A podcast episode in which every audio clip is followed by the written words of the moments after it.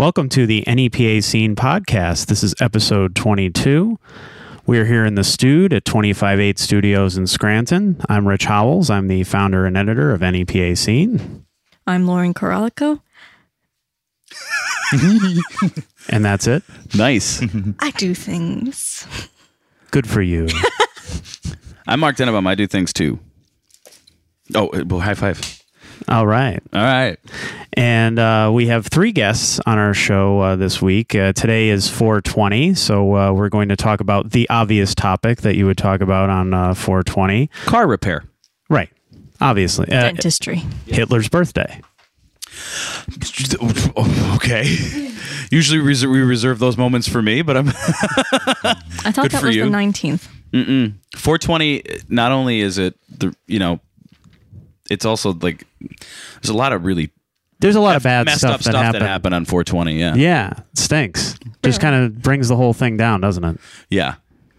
But Well, that's which, why which, which which which could get us into the conversation with you. that's why we're going to bring it right back up with this conversation, which will which will be very lively. Uh, we're here with Jeff Zick, who uh, is an event organizer of the uh, NEPA uh, cannabis rally that was uh, yesterday at the uh, Nay Aug Park in Scranton, and uh, Mandy McCarthy, who is also an event organizer of uh, of that the uh, the rally, and uh, Chewy, uh, who is a friend they picked up along the way, uh, not to be confused with uh, the Chewie that has been making the rounds in the recent Star Wars trailer, uh, but uh, he's also is that where you get your name? Walter Mayhew. yeah, actually, All right, keep going.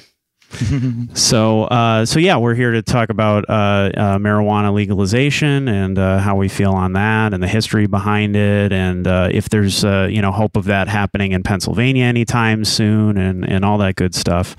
Uh, so first, uh, you know, just briefly, uh, we have uh, some good stuff on the site this week. Uh, we have uh, Q and A with uh, Grant Williams, who uh, is the former bassist for uh, Grace's Downfall. Um, he was the winner of the last uh, NEPA scene uh, got talent at uh, Thirsties, so we did a Q&A with him. We have a, a video of his uh, original bass compositions. That so uh, good, dude. Oh, he's amazing, and uh, he, he even has a unique bass in, itself. It has a few extra strings on there, and it's uh, it's just fascinating to watch him do his thing. So uh, he's going to be headlining uh, the, today. You know, when this comes out, it'll be Tuesday.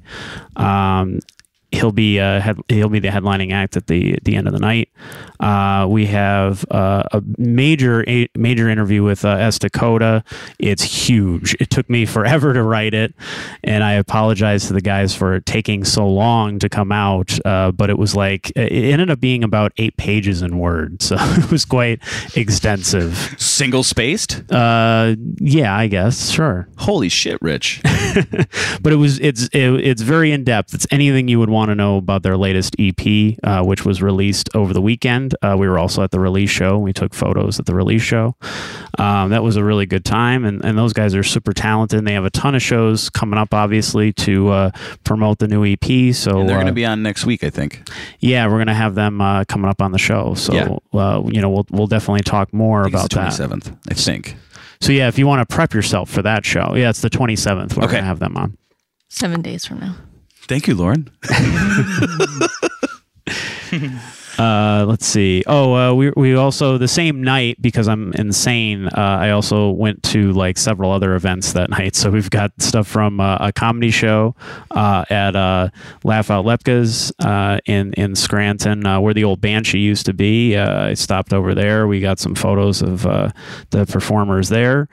And- you poem? I did. I did do uh, a, couple poems to open the night, which was uh, interesting that he had, had asked me to do that. And they actually went over very well. Um, I, was, I, I figured they'd go over like a lead balloon at a comedy show, but Oh, dude, you can poem well. I wasn't going to turn down the time. You know, I, I'm super impressed with your poeming. oh, thank you. I'm just, I'm not, and I mean that with absolutely no sarcasm.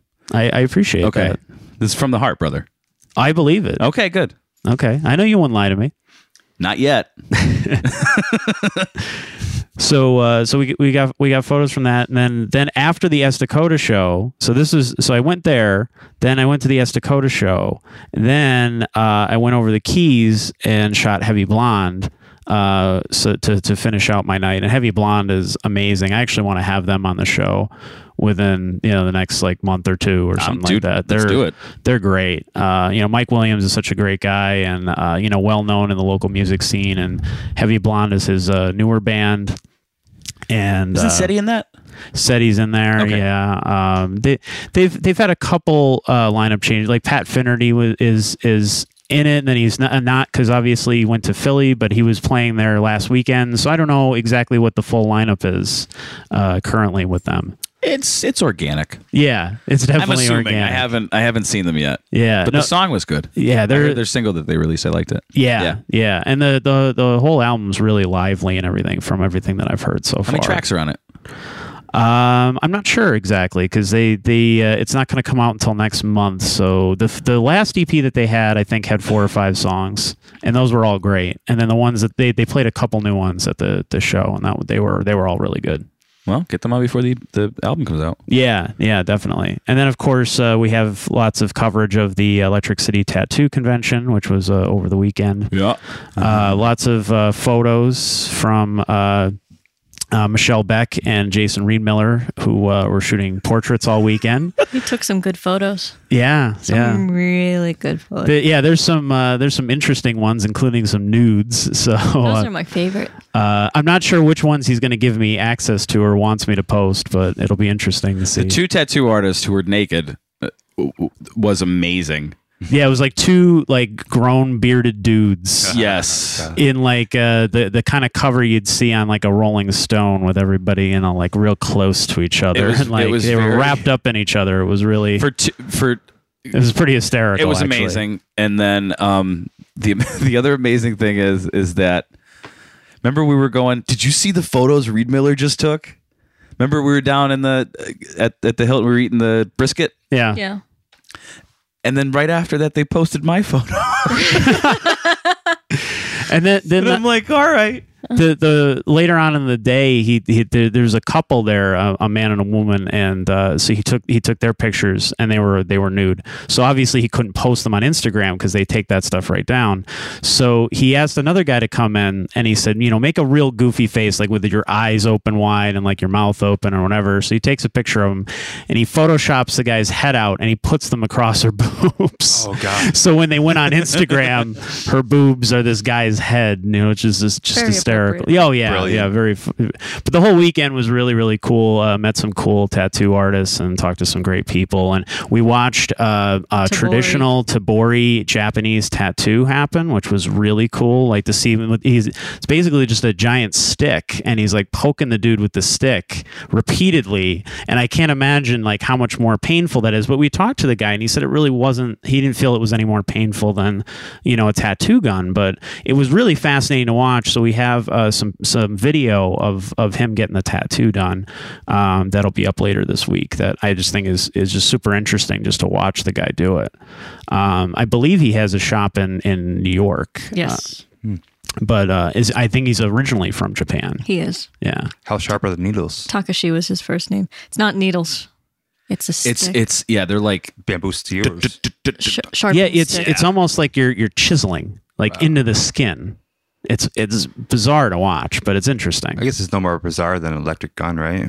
yeah i mean when you think like about he's it hitting he's hitting flesh like like a tattoo like a tattoo Yeah. gun like you, you don't really see like flesh move. He's like hitting you. Mm-hmm. and there's got to be you know a, a level of skill to that considering that you know you're you're you're aiming and then you're you're tapping it and then you have to constantly keep that up you know while you're doing it or whatever i mean it seemed like he had it down pat but i'd imagine that just takes a while to, to get that down But it was know? it was weird. It was like going back to like you know samurai Japan or something like that where it's like mm-hmm. this is what these guys used to do. Like they used to sit around and just do that. Like it was really strange to watch it because it was like it's very like floor based. yeah Takashi Matsuba was his name. He was amazing. Yes.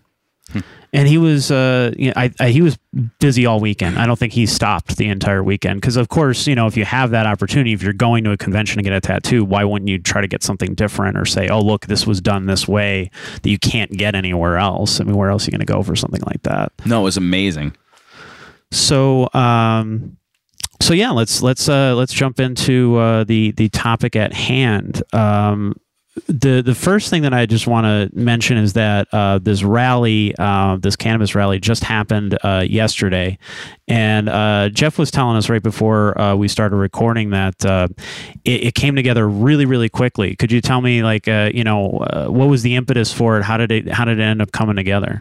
Well, last year, well, Amanda, my girlfriend, and I went to Denver, Colorado, and I know a bunch of friends this weekend or last weekend previous that went to Colorado. It costs a pretty penny to fly across there, get a hotel, stay in a hotel room, you know, three nights, four nights out of the week, get a car to drive back and forth, go to the event, and still live while you're there.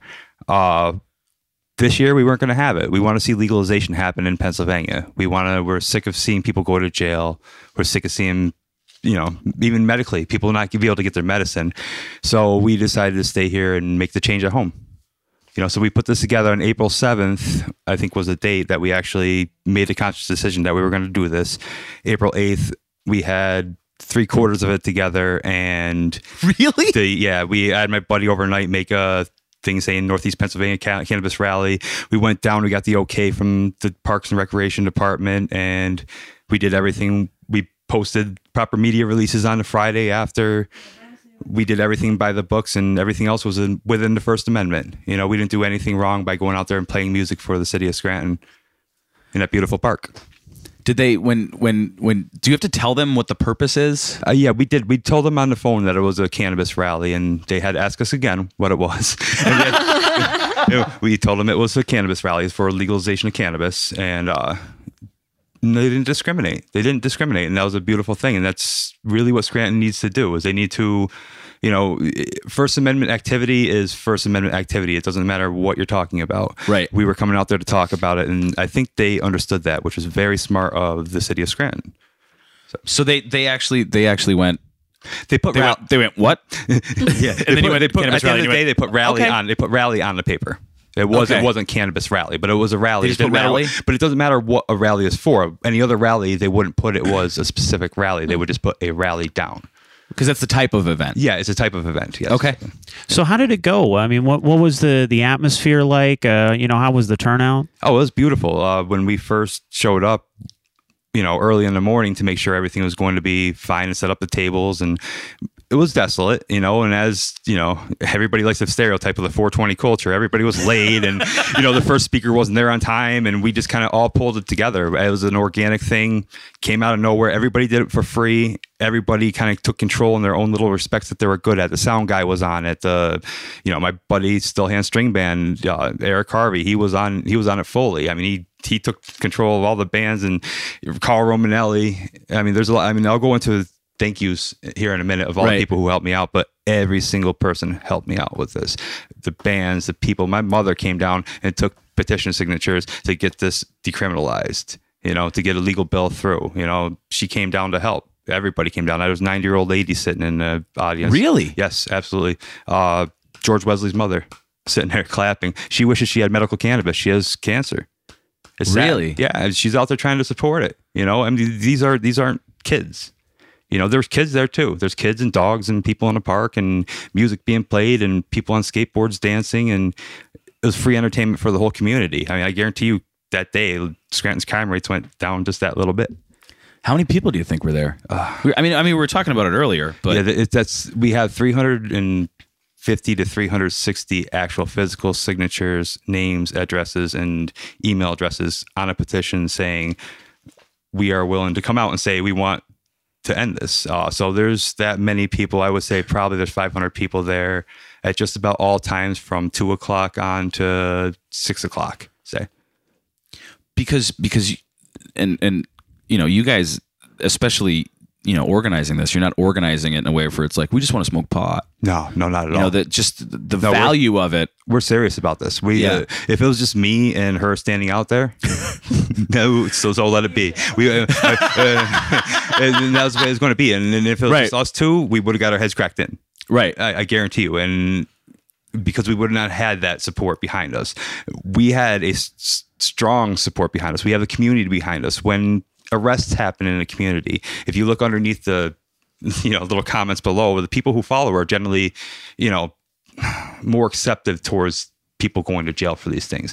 But there are certain people that come out and speak once in a while and say, "Hey, that's not right. Why are you doing this?" Right. You know, we've come past that. You know, there's a lot of things out there you could be concentrating on. There'll be 30 or 40 likes under that person's comment. Right. You know, uh, that's the way it is. It, it- in all these seizures and arrests.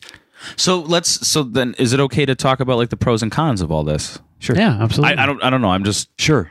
Let's go I'm, for it. I'm I'm half battling a flu and I don't know what's going on. So if I start to lean off topic, Well, you guys uh, just give me hell. L- Lauren, you had some notes about uh, you know, some of the history and stuff like that. So you know, Voice let's let's reason. get let's get into that first, and then we'll we'll get their their part of it too. But uh, I, I want to hear what you have to say, Lauren. It seemed interesting because I was in a conversation about this earlier today, and very little is talked about in terms of what is actually going on in America. Besides the preconceived notions that people have. Right. So Okay. some so what I wanted to know was how did marijuana even become illegal in this country? Now personally, I I will admit that I do not engage in rec- recreational drug use. I don't smoke weed. I W- would you if it was legal? I don't th- I don't know. Maybe. I I I don't think so.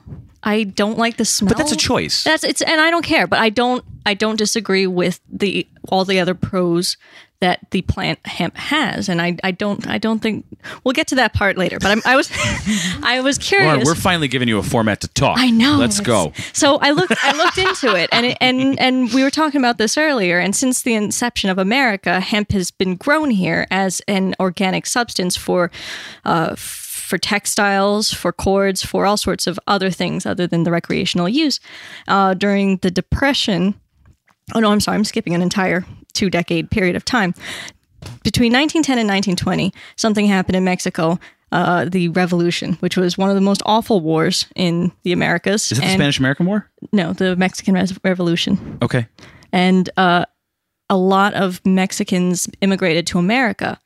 And as is the tradition with large immigrating populations and their recreational drug uses, uh, they they had uh, a use for the leaf, which was not commonly known in America at the time. So between uh, between the uh, 1900 and tw- 1920 period of time, the use of smoking it became popularized.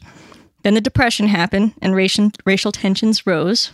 And what what tends to happen is you you control people by controlling their customs. So they were trying to control the sub the u- the the regulation of What they're belief. u- like something to to The drug aspect of it. to call it bad Well, and and, other- and regulate it. Can we just can we put a pin in that real quick? Just put your finger there. Put my I, finger. I think when you I think when you say recreational drug, I don't know if it's if it's okay to say. I don't know if it's correct to say that because you know I wouldn't call caffeine or tobacco a recreational drug, but they probably have right. some right. of the same. So they might be more dangerous, It's it really which are my two vices. It's, I mean, really, if you, if you think about it, I'm going to cut you off real quick, but it's earth medicine and people medicine. Right. I mean, it doesn't. It, it may have its hallucinogenic effects and its euphoria per se, in Right. some of it, but when it comes down to it, that comes along with a lot of other medicinal properties. So Sure. it's attached to it. So you can't really separate the two of them from each other. So it is medicine, and it is a drug. I mean, it's in it's it's a right, but I, maybe that's maybe that's the thing where it's like when we call it recreational drug, But use, it's not a narcotic. But it- right, which is why it's which is one of the Up problems why it's then- classified And that's that. another- Up until that's- now, right. At this point, it's still just kind of this thing that The is being 1930s. passed around and used be, as folk remedy or or however you would see it. But around the time of 1932, the, the Uniform State Narcotic Act was passed by the FBN, which was the Federal Bureau of Narcotics, something that existed back back then. Then in 1936, Reefer Madness happened. But who started that? Who started which? The FBN. Oh, the FBN. I don't know I don't know. Harry J. Anslinger Oh, who's he. from Altoona, Pennsylvania. Get out of here. Yes, you ever been to Altoona? Uh, I'm pretty sure I've been through Altoona in my I went life. there but once. It's like where carnies go to retire. I don't think I've ever stopped. It's a there. weird place. You know, there's a lot of activism in Altoona area. I know that much because it is the heart of the beast. It is where all this Is this that where starts. that guy came from? This from? is where the world policy comes from on, marijuana. on, on on marijuana. Yeah, from Essentially. Altoona. Oh, absolutely. I mean, that's where your that's where your uh, DEA essentially comes from. Is from that same organization. Altoona. Altoona, Pennsylvania. Harry J. Anslinger. Yep, and this is the thing. This is the thing. We are never taught this. We are we these things aren't in the history books. I mean, as long as you you know, if you want to go read into it, they're Right. in there, but they're not they're not there for us to know. I did not know that. Yeah. I've heard I the did- name Harry Anslinger before, but I don't. I, I'm learning today. Altoona, Pennsylvania. This is great. Southern I am- Pennsylvania. Pennsylvania is the heart of the beast. I mean, look at all the stuff that happened to Marc Emery. That happened because of Pennsylvania's laws. Who's Because Marc it's- Emery? Marc Emery. Uh, I don't mean to sound yeah. stupid. No, no, no. Seriously. fine. I- No, I need to we'll, know. Go, we'll go into the cannabis culture here. They, they actually have Cannabis Culture magazine. He sold seeds to here in the United States to make money for cannabis culture, and their whole cause is up in BC, British Columbia. They're Yeah. really relaxed with their laws. They pretty much tell the officials, "We're not going to take it." And they stand up for their rights, and they listen. They do Right. listen because they realize they're the populace. They're the ones who pay their tax dollars. Who they're the ones at night who are you know who, who they need. They really need to support. You know, Right. so so they they they definitely uh, don't give him too much hassles up there, but. He has been shipping seeds here for quite a while, and you know, many many years, and eventually the DA from Pennsylvania went after him. Uh, I think Tommy Chong, if I'm not mistaken, with his water pipes, with his water pipes, Yeah. was from Pennsylvania. You know, so all these things are seated in Pennsylvania. So it's, it's not far fetched to think that people from Pennsylvania might be really, really, really sick of it. I did not know any of this. the people of Pennsylvania affected such change. There are a lot of people out there working right now who I didn't even know who were out there working. You know, there's a lot of people out there who've been trying to change this for a long time. We've had a legalization bill in the Senate since 2013. The United States Senate. No, no, just Or the in state Senate. in the Pennsylvania State Senate. This this bill I'm talking about, 528, has been in the bill in the Senate since 2013. I mean, if we if we haven't done did, didn't do anything last weekend, it probably would be there for another year. You know, so we're trying to raise awareness across the whole state right now. There's a petition out there. It's at like 13,000 signatures, I think. 12,000 signatures, and they need 15,000 signatures for it to go across Tom Wolf's desk, which is definitely the most receptive governor we've had ever in a state besides Bill Scranton. Was he a governor? of the state? Yes. Bill Yes, he Scranton. was, yeah. And I think he was very receptive to it too. And his Yeah. kid, who was Bill Scranton Jr., is very receptive to it too. We actually asked him to come speak at the event, but I believe Wolf Politicians actually are- said that. politicians are like chupacabras, Yeah. very elusive. Know? They're tough to find. What do you mean, like chupacabras? They're very tough to find. They're elusive. Nobody. Have you ever seen a chupacabra? Have you ever seen? Have you ever seen those TV shows about Bigfoot and chupacabra? Yeah. I Yeah. watch them all the time. That's it. They're real. Um, all right. So continue. So in 1937, the Marijuana Tax Act happened, which was basically like uh, the Volstead Act. Are you familiar with the Volstead Act? Uh-uh. It's that which kind of prohibited uh, uh, alcohol in America. It's sort of the similar thing. So the thing that the thing that started prohibition. It and this was the Constitutional amendment. this right? it was Yeah, a, yeah. yeah. this was the first this was the first uh, major act to to tax out and illegalize marijuana however years later it was found unconstitutional and repealed but uh, during that time uh, 1944 the LaGuardia report came out and was uh, From New York? yeah Fiorello LaGuardia? yeah Okay. and I knew uh, that. Because I I they're all And it- attached to the Ghostbusters. same. and its findings were that marijuana was nowhere near as dangerous as it was claimed to be, and that there was no reason for any of these things to be happening. It was ignored, apparently. Anslinger, Same guy? same guy, same In the 40s? Yeah, he, he's the one who he's the one who set up this whole. He put everybody on the cabinet, you know, to to go through and, and make these recommendations to himself. Jesus Christ. It was a sham. Now here's here's Is this getting juicy? this is the juiciest part by far. and All right, let's go. What I find so incredibly fascinating in the 1940s, what was going on? World War II. World War II, there was Hemp for Victory. Hemp for Victory was a campaign in America uh, uh, that helped. Uh, you could stay home, and you were actually uh, you could be deferred from the draft if you grew hemp to support the war effort. Really? Did you ever see the government video? He came out with a government sanctioned video for. No, usually the government videos I hemp. watch are crazy. No, it's victory for hemp. It's grow the sale. You know, the, the hemp makes the sales. It makes the shoes. It's Wasn't going that to win us. yeah, but didn't they use the hemp in like parachutes Yeah. and stuff like that? And cords, everything. everything, everything. Henry Wait, hemp Ford. Henry win Ford. World War Henry II. Ford had a vehicle made out of. You know, I'm, I don't know the percentage here. I'm going to take a wild shot here. Ninety percent hemp. Really? Ten times, eight times stronger than steel. I thought I knew shit. It's it. Hemp is one of those m- magical textiles like biodegradable. spider webs. How about that Dunwell, Dunmore landfill? It keeps on growing to the sky. Why don't we stop using plastics? Why don't we go off of Can you you- know, can you- natural natural cellulose based plastics. Hemp grows 12 foot in the, high, high in the air, and it's fast. and it's like twice a year fast, right? Yeah. yeah, absolutely. If you live in the right climate, and here it's once a year. You know, we don't have to grow corn for fuel anymore. It's absolutely it's absolutely stupid. It makes it makes no. I know it makes no sense. We put it in our foods. We put it everywhere. We're sick of it. We're willing to stand up and say. I I mean, I, as a I hate to bring the whole cannabis into this, but you know what? Cannabis. It can. I mean, it, it has it covers so. I mean, hempcrete, you name it. It covers so many different kinds. why? But but why? Okay, look. What do they call the people who fought World War II? Veterans? N- No, not the Fought greatest. it? Ge- no, the greatest generation. Oh. Yeah, fought for. So why if why if the things? What did you say? I mean, fought for, not fought, but fought it. Yeah, right. uh, they fought for it. I'm from Northeast PA. Sometimes my words don't Use come your out well. mouth words, I don't know how to use my mouth words, but they call them the greatest generation. But if if if if this why they plant, let it happen? Why they let this happen? But the thing is, is like if this plant, you know, if we didn't have it, none of these things probably would have been possible, or else they'd have to find like other more costly alternatives to it. Oil, oil baked, oil based based dollars. well, oil based dollars. Between 1600 and 1900, we wouldn't have been the country we were without having that textile. Hemp. Hemp. Why did we walk away from? Okay, here's what I want. Why did we, walk in- away from it? Our Cotton. greatest, we invented other textiles and grew an economy around it. Were they cheaper to make? DuPont, Yeah. cotton. You can go on all day long about the interest. Uh, I can't remember the actual The tea, the tree people, the, the, the people who make who, who make. Uh, Cotton. I like that.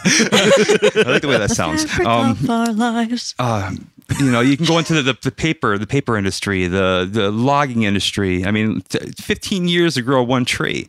You know, You know, you're why cut down for paper. But why did they? Why? So what was what was the thing that that transitioned them from like this one corporation, thing? corporation control. Is that what I mean? Is is it is, is it just as like It's it's it's it's it's an Is that like the Occam's elusive- razor of the whole thing, where it's an like- unspoken unspoken package based off of your dollar you spend. You know, because every time you spend a dollar, you're taking part of you know everything. You know, everything going against yourself. You know, Right. in an oil based economy. That's what it is.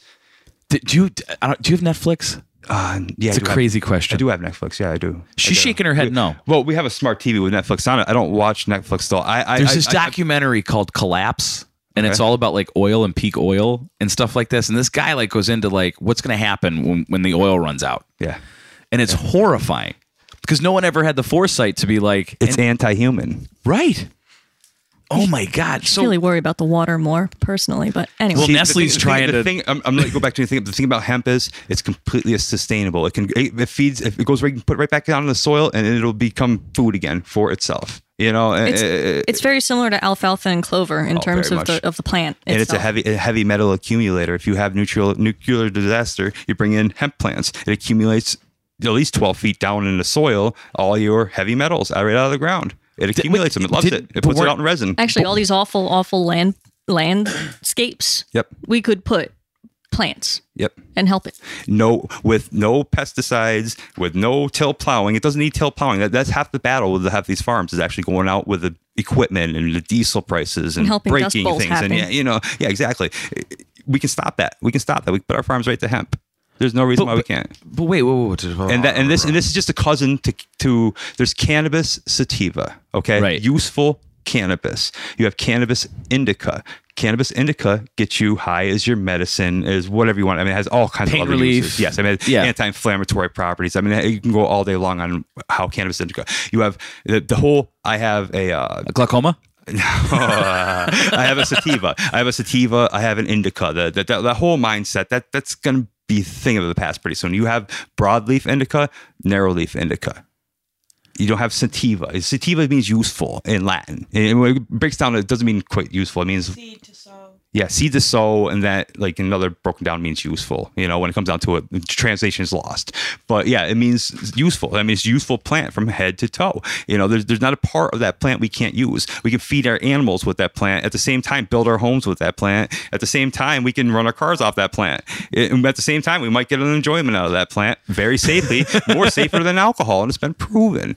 It's just that whole mind hurdle we have to get over. Yeah, and I was and I was telling you where. Did I ever tell you this? I don't know. My uh, a friend of mine is one of the ER doctors around here. Oh no, I A didn't family know friend, this. and he said he'll take somebody stoned any day in the emergency room over somebody who's drunk. Yeah, absolutely. because As long, And as, long as, he's not, as long as he's not afraid of them calling the cops on him. and 'cause this is and, and this is a guy who's like a God fearing Christian. yep. He's like, you know, I would anybody that comes into the ER stoned, I will take them any day over somebody who's who's drunk. It's much harder to fight a drunk person than a high person. If you well, they're violent. But if you believe in the Bible, it's in the Bible too. It was in your holy. Pot is. It was in. Yes, it was. It's, it's cannabis. It's in. your- It's in your holy anointing oil. I, I'm not so versed on the subject. I can give you the exactly where it is in the Bible, but it's in You're there. not gonna Do- like do your- no, no, no. do, do your research. It's out there. I mean, every single religion has it in it. It's, it's found in Scythian tombs. I mean, it's been it's been it's been found all the way back from. But but where but where was the moment that happened where we just demonized the substance? That's that's naturally occurring. 1952, the Boggs Act was passed, and in 1956, the Narcotics Control Act were passed, which passed mandatory sentences for drug-related offenses. So somebody just decided like let's take this name on the board and move it down to here to a class 1 narcotic. It was classified with the other narcotics and required to have a minimum sentence of, I think, two years. you got to remember, there's a lot of racism going on back then. That's exactly. And that's why that's why they did it. instilled racism and it's still and you know the media the media tries to figure this out too. They do they try to figure this out on the news all the time this whole culture. They they don't understand that you know the reason why blacks are proportionately in jail because of this substance Right. is because of the instilled racism. It doesn't leave. It, it was based off of racism and it hasn't left. As soon as we legalize this plant you'd get rid of that divide you get rid of that black and white divide especially in this arena. And that and if it's in one arena it's better than you know not doing it at all. You know sometimes you never get rid of that divide at all. And that's that's kind of where they want us. They don't want to see us unite when it comes to this plant. Trust me. I mean was it I mean, was it a, a dividing amend Well, like law? what happened immediately after that was the 1960s movement and the counter- counterculture movement. So, what does that Which was what Can like can a I direct say- can I say- response Can I to say that? before the counterculture Oh, movement? sure. Before that, in Pennsylvania, they actually went. I just found this out through Keystone Cannabis Cannabis Coalition. He uh, he puts out a lot of good information. They actually Williamsport, Pennsylvania, is the first city in Pennsylvania. I'm pretty sure that actually had a fine for turning in somebody who had marijuana. a fine for Two hundred turning fifty someone in. dollars. Two hundred fifty dollars. So if I turned you in for, for, for marijuana, I'd get two a hundred fine. fifty dollars. Yes, that stopped. Why? That stopped because a lot of people were doing it and turning on everybody who wanted a lot of money. You know, but it, it, didn't, it didn't work out that way. But they used to seize two hundred pounds of marijuana back then. 200 pounds and that was nothing because it's That's such a an me. it's it, but but you guys think that's a lot but that's it's a commodity. You got to think about this as a commodity. How many pounds of corn are growing or how many pounds of cotton? Oh, and, tons. you know it's, it's a plant that produces so much but the illegality of it and all the rules i mean now people are going outside and selling dime bags and all this stupid you know it, it makes no sense that's because of the causality of all this. Now they were back then they were busting people for lots and lots and lots of weight. The penalties weren't so stiff you know now if you have two pounds it's a huge problem if you had 200 pounds you would just you'd make national news you know Yeah, it's Uh, almost impressive. yeah, exactly. But but now we forgot about it. But I'm gonna let you go. I'm gonna let you go into the you know the 50s and you know going starting to go into the 60s into the hippie culture. Well, the hippie culture happened as a result. And at, So during wait, they so so did it? Okay, so that happened student movements happened because they were pissed because Entire- they, they, they're like, "Why'd you take our pot away?" an art form sprung up around around this issue. Where do you think your music comes from?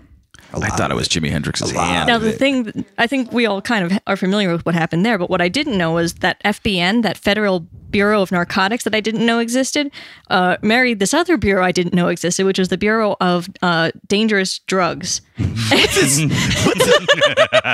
and they, So was that was that there. located next to the These- Bureau of Smelly People? Like what, the, what the hell? these two bureaus, which I never knew existed, turned into the FDA. Yeah. That's where we Really? get- that's Yep. where our FDA came from. Yep. They just read it. Uh, So wait, these two uh, drug wait wait wait wait the- the- literally like these two drug organizations b- merged together to create the Food and Drug Administration. Yes. Holy shit! But- You got to this learn goes- how to control the people. Th- this goes back to the idea. This is a crop. This is It's a s- commodity. Right. At the end of the day, it's the only, it's the only commodity out there really that I know of. I'm sure there's some out there. I mean, but it's the only commodity out there. It's like self-regulated, right? Who's out there regulating the market right now and the illegal market end of it? No, it's market controlled. It's market. It's a it's a freedom-based economy. There's nobody controlling it. There's no federal government above it. They don't like that. That's why we we, we don't like that necessarily either. We want to see the government get into some kind of control around it. I believe it's like a You do- tomato. you- you I believe it's like a tomato. I believe it's like a tomato. Personally, within my life, I like tomato. You should be able to grow it. If you want to go into tomato business, you go into tomato business. You want to go into medicine business, you go into medicine business. right. There's there's lots of rules and regulations within them for you to follow. But if you want to grow your own tomatoes, you should be able to grow your own tomatoes. And And, there should be nobody knocking on your door and telling you, you know, but unfortunately we live in a system where you have to work within the laws. We have a great law written in 528 that's going to have, you know, six plant six plant minimum, you know, which isn't my favorite in the world because I come from the world that you got to have, you know, As many as you want. yeah, why Yeah. not 99? You know, as long as you're not taunting the federal government, or that's fine. Like? California, you know, why not? Ohio, Ohio is going to go for that. They've they have like six bad laws in the Ohio right now.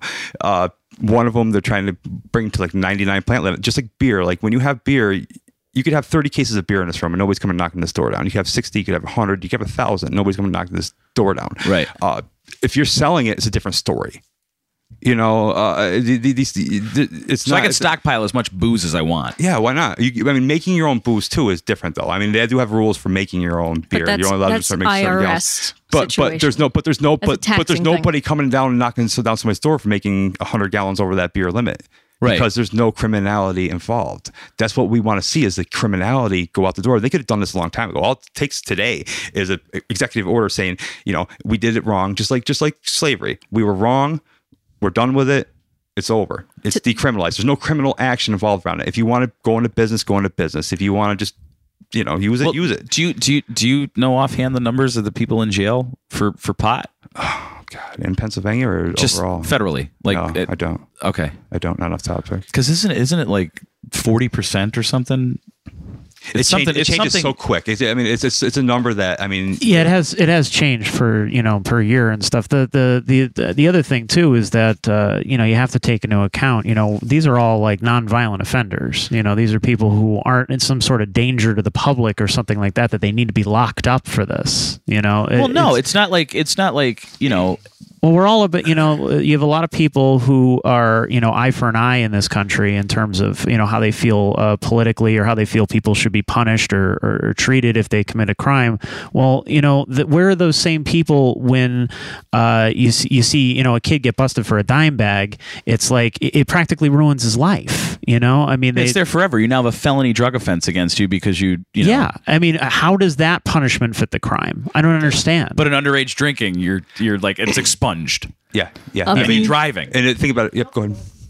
Of the 8.2 million marijuana arrests between 2001 and 2010, 88% were for marijuana possession, according to the ACLU. There you go. just for possession. For, for possession. Yeah. How about how about fourteen percent of the marijuana smoking population is supposedly black? I mean, that, and that's that's you know that's what who are willing to come out and admit it. You know, to the Sure. To the Census Bureau or Yeah, whoever, Census whoever, Bureau, yeah. takes it. Yeah. Um, thirty percent of the jailing is black people. You know, if you look at- Right. you look at- 3.73 you look times at the more. numbers. I mean, there are fourteen percent of the people who use it, according to the numbers, and thirty percent of them being jailed for the crime.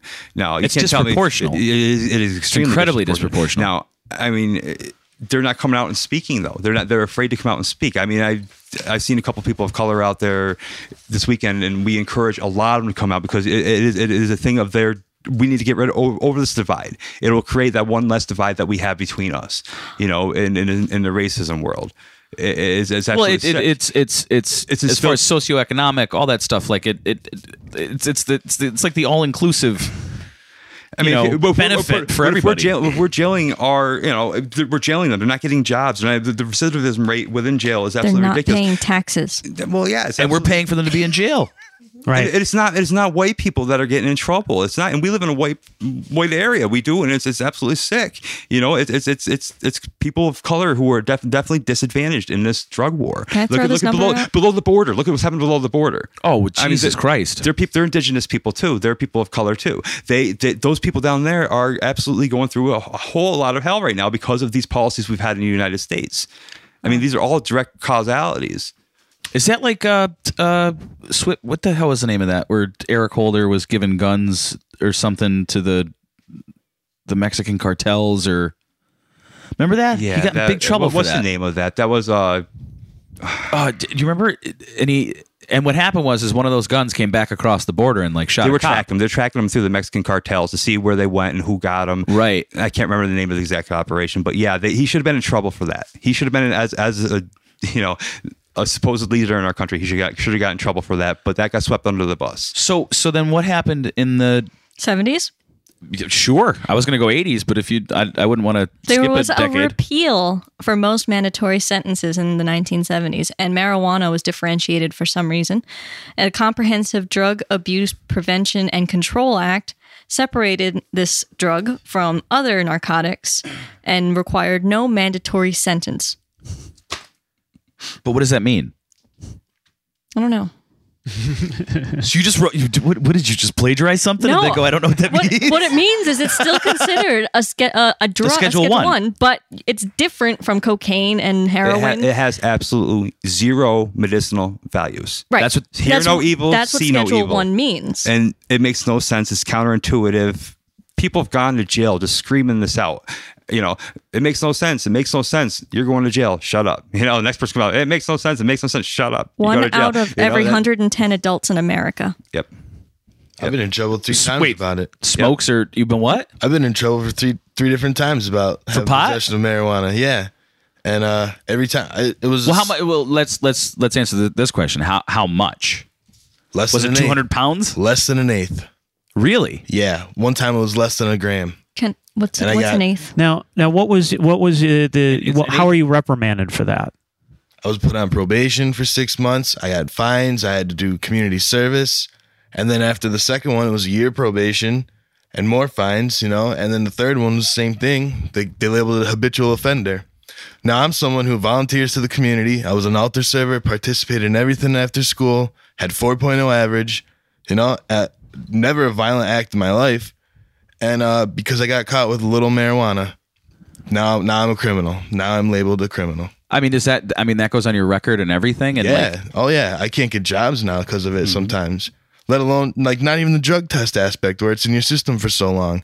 Right. But uh, just the fact that I they're have like, hey, we looked you up. and I have three drug drug charges. If they look into it, it says marijuana, and they some some guys are lenient about it. But right off the bat, it's a drug charge. Which Right. could mean anything. Yeah, it means I could have had hundred bags of heroin on me and still would have been the same thing. and charge. there's there's just a stigma that that's associated with it because marijuana is lumped in with all these other drugs immediately you're you know an employer or somebody's going to look at that and they're going to look at you in a, in a certain light you know like i mean i just met you recently but you don't seem like a big threat to me you know i don't feel like uh, you know i should be uncomfortable in the room you Yeah, know like you're you know not me, the more the less threatening I am. You know, I'm a big teddy bear, but but but on paper, I'm a criminal. I'm a six foot tall, two hundred pound criminal. Yep. I mean, have you have you run in like have you like what experiences have you had like trying to get a job where they're like, hey, uh, no.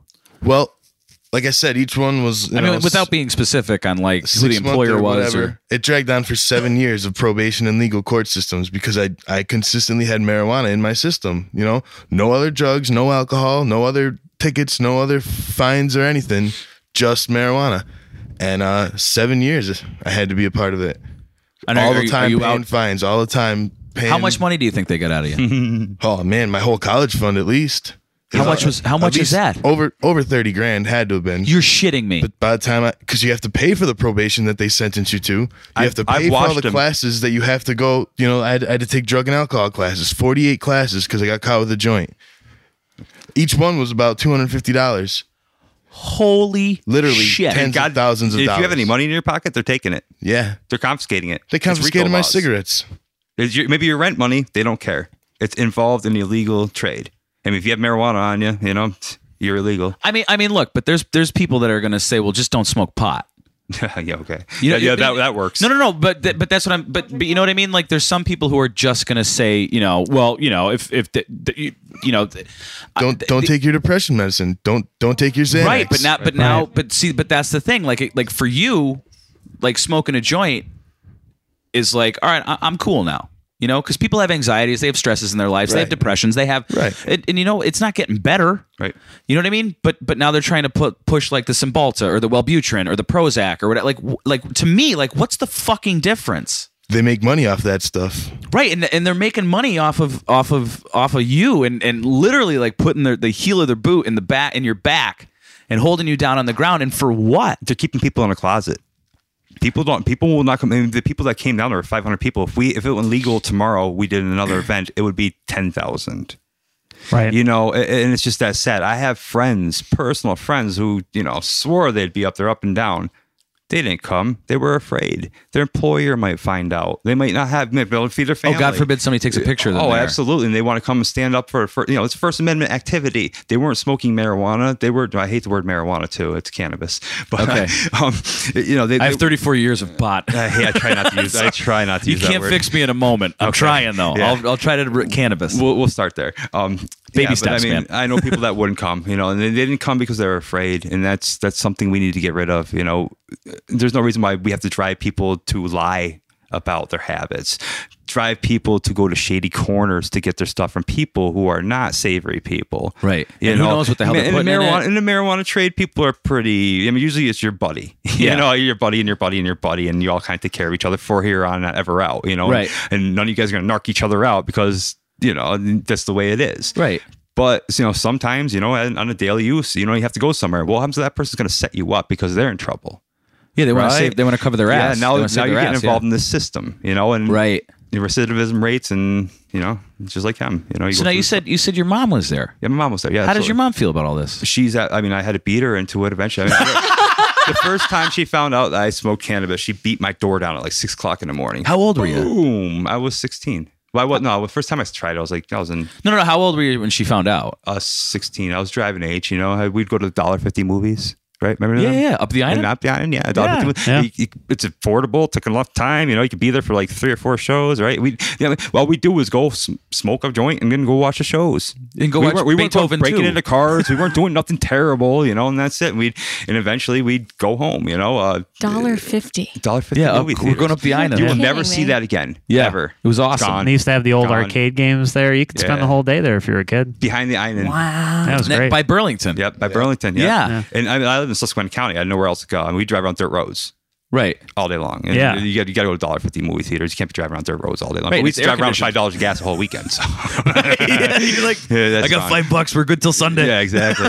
now you're Um, like, I got five bucks. I got to the driveway. yeah. that's So, I as far that- as we're going. That's what we used to do. you so know? I mean, like, what? So what did? So when you're six, look, I got caught too. sure. You know, but I got caught like red-handed. You I- lied to me.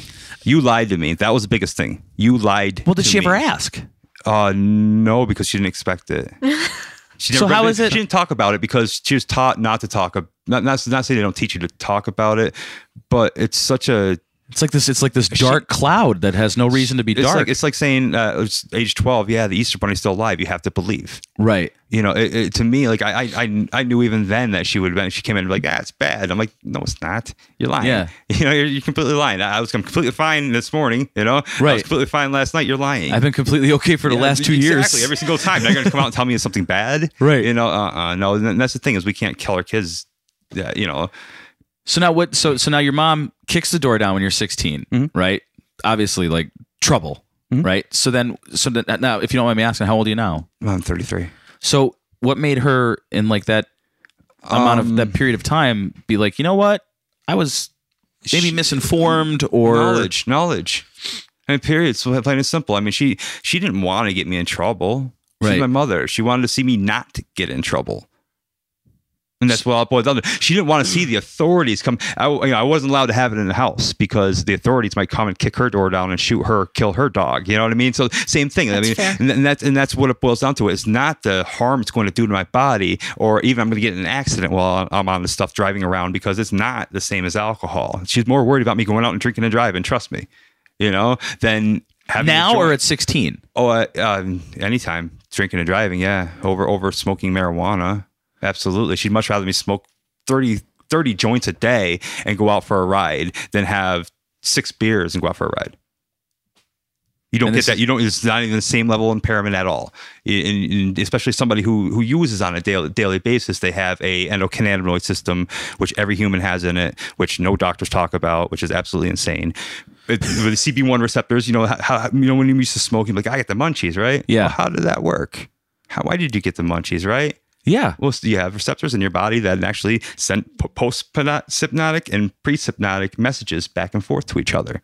Endocannabinoid I, system I was I was you you naturally produce enough endocannabinoids in your body to keep yourself high, more or less. It's like a natural feeling. It's a it's a homeostasis balance in your Right. body. If you're unbalanced, you don't feel well, and that's how it works. And It's how your gut works. It's all it's all in one big kind of like a spiritual ball in a way But it, but it's scientific too. Science, it's very scientific. We, Yeah. we haven't figured it out yet. That's the thing. It's, it's it's it's one of those things like our brains aren't big enough to figure out the simple things. Right. You know, so therefore we have to have a synthetic response and a synthetic play to go along with it, and that's how society's going to view it. You know.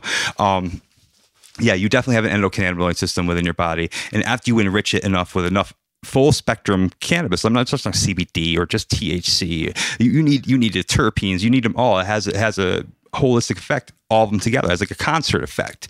It- you know, one guitar together doesn't sound good at all. You get two guitars raring together. It's like wow, Yeah. that's badass. Three of them is triple dragon. You know, so, I mean. Um, it, it- and that's how it works within you and it's a natural way of working and and it, once you become endocannabinoid rich you I mean, technically, you have it in your system for how long? I mean, in your blood, I think it's two weeks to three, uh, th- thirty I think- days. I think you if know, you're- I think so you're, you're always heavy, it's longer. endocannabinoid rich driving around on the highway. You drive past people stoned every single day. You just don't know it. They're not a danger to public. There, nobody should be afraid of them.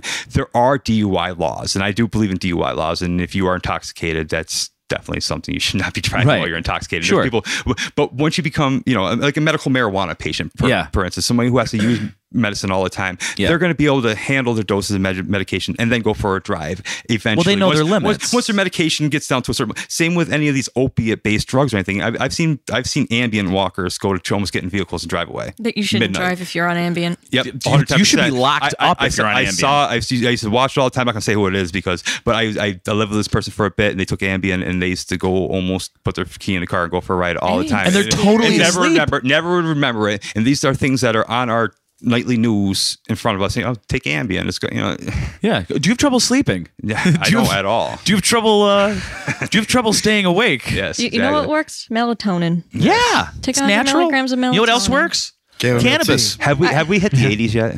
Uh, well, I Reagan? I stopped. I stopped at the formation of the DEA because I figured after that I've been alive.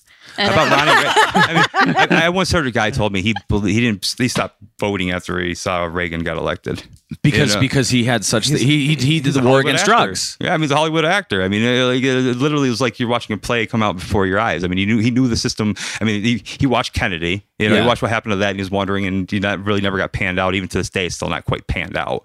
Um, yeah, but then when Ronnie Reagan came around, he's like, you know, it was obvious that the system had totally taken control by the time it came around to Ronnie Reagan, and to just say no, right? Yeah. Yeah, give that to Nancy Reagan. Give her something, just like you know the food with Right. Mrs. Obama. You know, you Right. got you got to give them their living legacy. Right. That was her living legacy. Was just say no. It did not work. I was the just say no to tobacco class. I was I actually went around in this parade at one point when I was in fourth grade or third grade. Didn't just know. I smoked. I smoked tobacco as soon as I was able to in high school. You know, it- I, we had the DARE program, and I thought it stood for drugs are really expensive because nobody ever told me what DARE stood for. yeah, yeah, And it was always, but the, I did get one good thing out of that, where it was always leave the door open.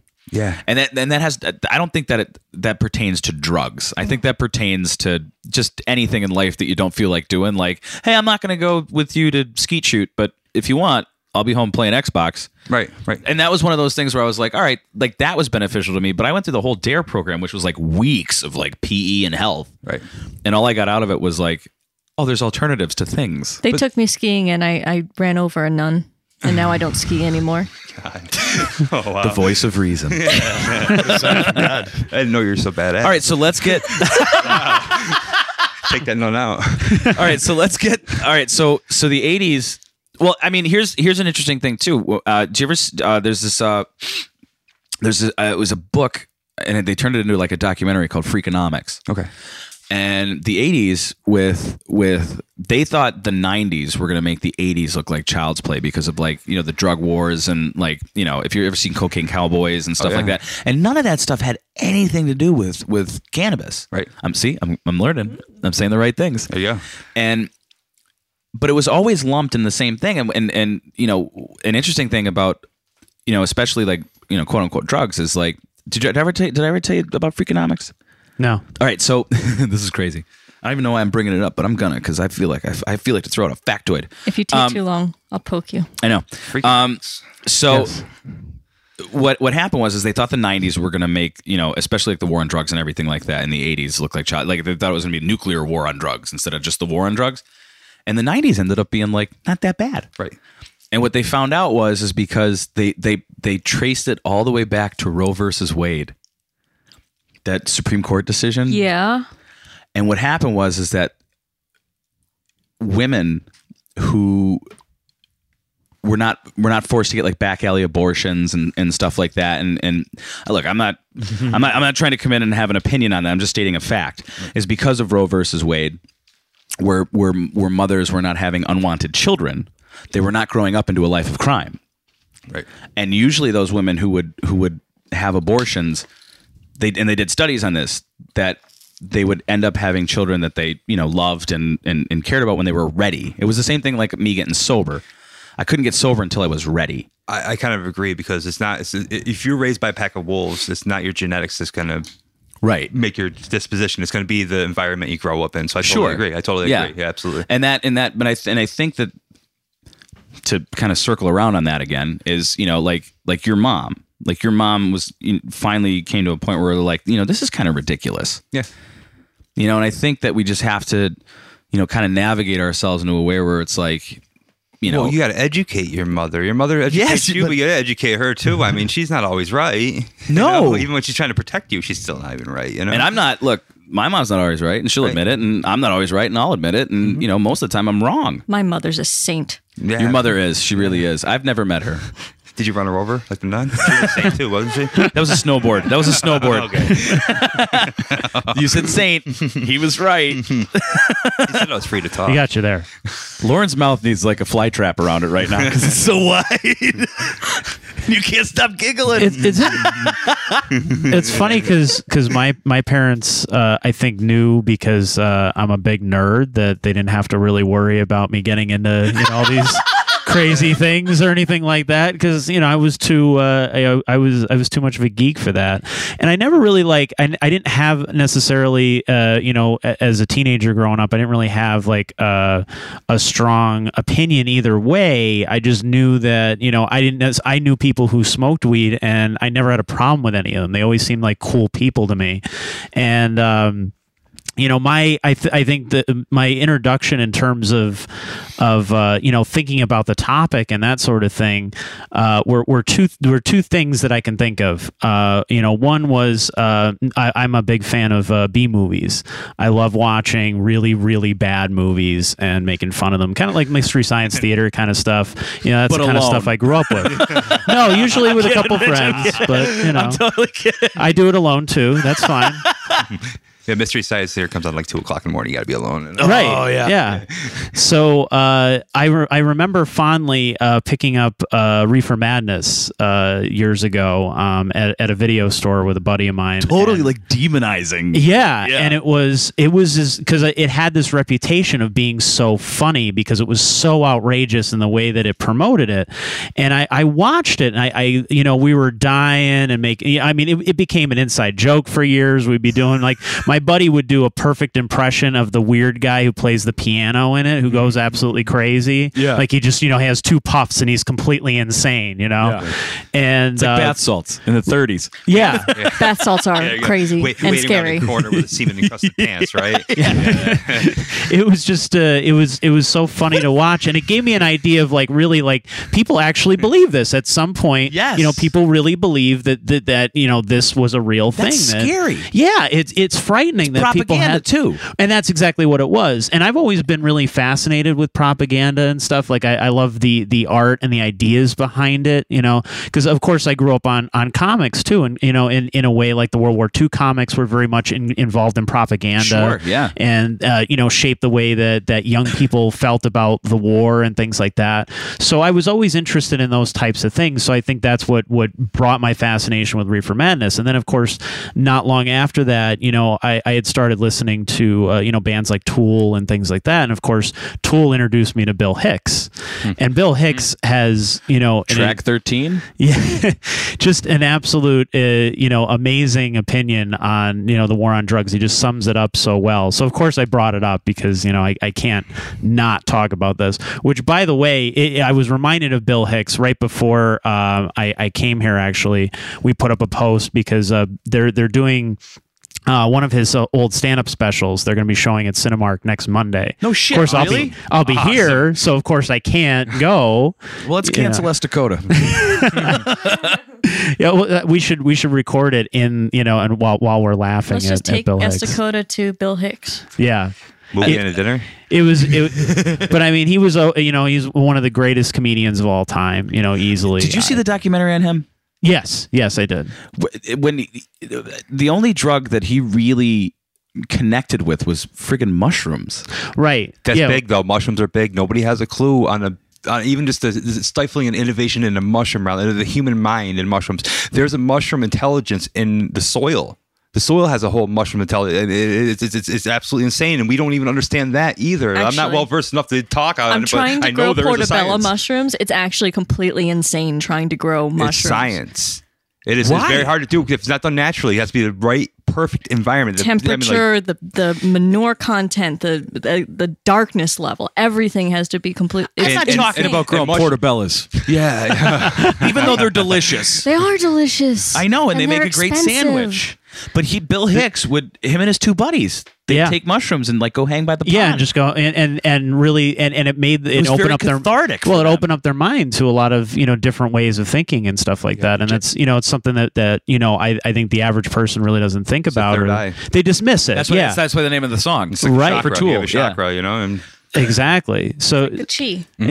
yeah, exactly. You were, you were talking about that earlier. there. Yeah. This, this always stuck with me because it was on, you know, it was on one of the Tool albums. They sampled some of his his stand up, and that's how mm-hmm. Real Really? fucking high high on on drugs. Yeah, that's exactly it. See, I think drugs have done a lot of good for us. I really do. And if you don't believe drugs have done some good things for us, do me a favor. Go home tonight, take all your albums, all your tapes, all your CDs, and burn them. Because you know what? All those musicians who made that great music, who've enhanced your lives throughout the years, real fucking high on drugs.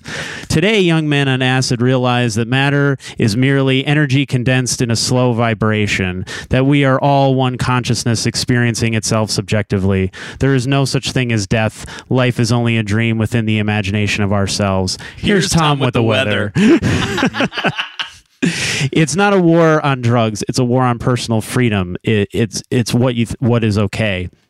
Uh, keep that in mind at all times, and it's it it really like that that that's that stuck with me. Like I thought about that, and you know, and obviously when you listen to you know a lot of this music and you realize all these creative people you know get some of their ideas from this stuff, it, it makes you think not necessarily I'm going to go and jump and do this, but that what is so wrong with it? Like maybe the you know because uh, a lot of a lot of music opened my mind up to how I feel about religion, or you know not how I not don't feel about religion, and uh, you know how I how I feel uh, politically and things like that. So why wouldn't it open my mind up also to uh, those ideas as well? So I mean, I you know eventually like you know as a, as a teenager, you know I, I had a friend of mine who uh, was you know like a, a hippie pop hot pot smoker, um, you know played acoustic guitar, you know enjoyed life, was a really great person, and uh, you know uh, you, you try it and it was like oh this is this is it this is the big thing like you know uh, my, my head didn't shrivel up and explode or you know like nothing happened. It wasn't a big deal. And i didn't really like i didn't uh, you know get how to do it at the time you know and it wasn't until like years later that you, you get okay you inhale and that sort of thing and whatever. You know it's just like it's just not looking at it? it's not a well no but you know what i'm saying? Like uh, you know you hold it in and that sort of thing. You, you take a hit. And it's uh it never really did anything for me to be honest i'm not i'm not a pot smoker myself i don't do it Have you have you It- have you ever smoked a really good strain of cannabis, like one of these Yeah, blueberry I, or? yeah, oh, I've had a you know the the, the difference because I mean you can get like the absolute trash stuff. Yeah, know, like that, the, the- that was half of our lives. Them growing up, and it was just I mean, this shit from Mexico. Sure. I mean, it was absolutely all the, all of our money has gone over the border. Oh, it's just- com- it's a crap, completely crap weed. Is, yeah, it's a completely different abhorrent. experience. Yep. But I'm also you know like I'm also not a big drinker either. Right, You know what. I mean? Like I'm not. I, I don't. I don't go. I I'll have a beer with dinner kind of person. Okay. Like I'm not a you know a regular. You know I don't go out to the bar every weekend and that kind of thing. And if I do, you know it's one or two, and then usually I'm I'm done. Like that's it. So it, you know, it- but I've always felt like uh, you know just because it doesn't uh, affect me personally doesn't mean that I shouldn't feel a certain way about it. Like like you said that attitude of well then just don't do it or whatever. And it's like well Yeah, just to clarify, that wasn't my attitude. I was saying no, no, no. The okay, all right. attitude that you're talking talking about. You know, that that that you were referring to. Uh, I, I just I, I don't I've, I've I feel like uh, it shouldn't be something that that you just dismiss just because you're not directly Right. involved with personal it. liberties. Good for personal you, liberties. Yeah. Yeah, exactly. You got to be able to respect everybody else's personal liberties. If they, you know, as long as it's not infringing upon you, doesn't mean you have the right to infringe upon somebody else. Well, you I, I love the idea where everybody who's like against We have majority rules country though. Yeah, but but the thing is, is like everybody again, and I'm not gonna. People can deduce who, who I am speaking of. Um, but everyone, everyone who's like against like the legalization of marijuana and everything are like less government in our lives, Mm. Right. and then the people are like, you can't do that. It doesn't make sense. Right, Right, it's- it's hypocritical Well, they, of- of they the whole infringe on everything yeah. in your personal lifestyle, but then they say they don't want to. You know, it, yeah, it, it makes we don't want sense. we don't want to overtax you, but if you are in the same bedroom with a man or a joint, like we have end- a problem with Right. that. Can I just say that if California taxed its marijuana sales, it would make one million four hundred thousand dollars a year in tax revenues. One million? or- One million. Are you sure it's not a billion? No, I'm not sure about that. Everybody thinks it's it's all Colorado. It's not. It's Col- It's California. California's had it for a long time. They have Well, they- they, have they have- big producers out there. They have cannabis in in the. I can um, attest to that. they do. They do. They have big. I, I lived out there. You know, I, I lived out there from 2006 to like two, 2005 to like 2009. Yep. I mean, Perfect climate. Perfect climate too. Besides the water, you know, obviously. But most people I know had their medical marijuana card, and they were, you know, they would leave work. They're like, "Hey, I'm going to go get some some weed." Yeah, that, that that's the whole that's the whole thing about it. They're they're still living in a lie in the medical marijuana world, and that and that right there did kind of a disservice. Now, what do you mean? Now, what do you mean living the lie? Ah, well, the thing about it is, you, it's a catch twenty two. If you want to smoke lead legally in California, you have to get a medical card. Which they regulate, which Yes, they know, and, there's and you're on people, a there's list. people, there's people with real medical problems. I don't want to give them any disservice at all, and it's Yeah. definitely a medicine plant. Sure. first, you know. But at the same time, what are you going to do? What would you do if you were? a- I mean, what would I do per se if we had a legal system here of medical legal system that I can go get it and All of a sudden, I get migraines. yeah, well, that's it. I mean, you can't. I, mean, it works medicinally for me. I've never had to take a it's antipsychotic or any kind of psychotropic A nerve drug really at all. Yeah. at all ever in my life. I handle stress like I, I eat it like candy. Yeah, It's no problem. Give it to me. Give it to Yeah. me. Um, once in a while, I do feel a little bit stressed, but I I don't have that mental deficiency that's lacking in most people where they have to take a drug to bridge that response. Right. Um, maybe it's because of cannabis. Maybe it's just because of me. But I like myself when I use cannabis. I, when I don't use cannabis, I lose empathy for people. It's really weird. I don't hold doors for people as much. I don't really think about the people around me. It's more Wait, you a- get you get impolite? I do. I do. I very So much do. I get it very is a mood opinionated, stabilizer and I don't you. care about the people around me who do smoke pot. Okay, so yeah, I I have no empathy for them. If they smoke, they smell like pot. I'm kind of pissed at them because they smell like pot. But really, I'm no, no, I'm, I'm not me. I'm kind of trained to be me, but that's it's ge- a, a general a general feeling. I can see myself slipping that way. Like I've I've had a I've been on probation before. I've had to quit, and you know I kind of agreed with it, but at that point, it's not part of my ball game. I don't Right. care. It's out of sight, out of mind. Right. So whatever happens, I mean, there's arrests going on. I mean, what they say? Every minute or every hour, there's 90 arrests in the United States on marijuana, and that's absolutely abhorrent. That was in 2013. So hopefully the laws by And that- now and is means- Colorado and, and Washington and Oregon and all these other states that are going legal. is it? Didn't Maine just do Maine, there's- something? No, no. There's a there's two state there's two cities in Maine that are decriminalized. That's what I want to do here in Cran- Scranton. My big my my my big goal at the end of the day is to push a decriminalization bill. If we can get it here in Scranton, if we can't, then hopefully get this across, across Tom Wolf's desk. You but know. but can you can you explain what what the definition of decriminalizing it means? It doesn't mean no make criminal, it no legal, criminal, no criminal activity involved. but you get you get like a parking ticket. If they want to give it. Yeah, if they want, and then that's up to the person who writes the law, you know. And, that, and at this point, this is just a pipe dream, you know. This No is pun a- intended. No, yeah, this is a pipe dream. But if they, if if if if if I knew what could happen, it could be done tomorrow. We could make this decriminalized. Where I mean, you could you could have some kind of revenue gained off hundred dollars for people acting out of place while it's consuming it in public. And I definitely agree with that because there are kids out there in public. We don't need to get their hands on this. There should be Right. a twenty-one and older like alcohol system. You know, use it But- responsibly. but at the same time, we're not going to criminalize our 18 year old kids for getting involved with marijuana. It's absolutely stupid. It's counterproductive and it doesn't make sense.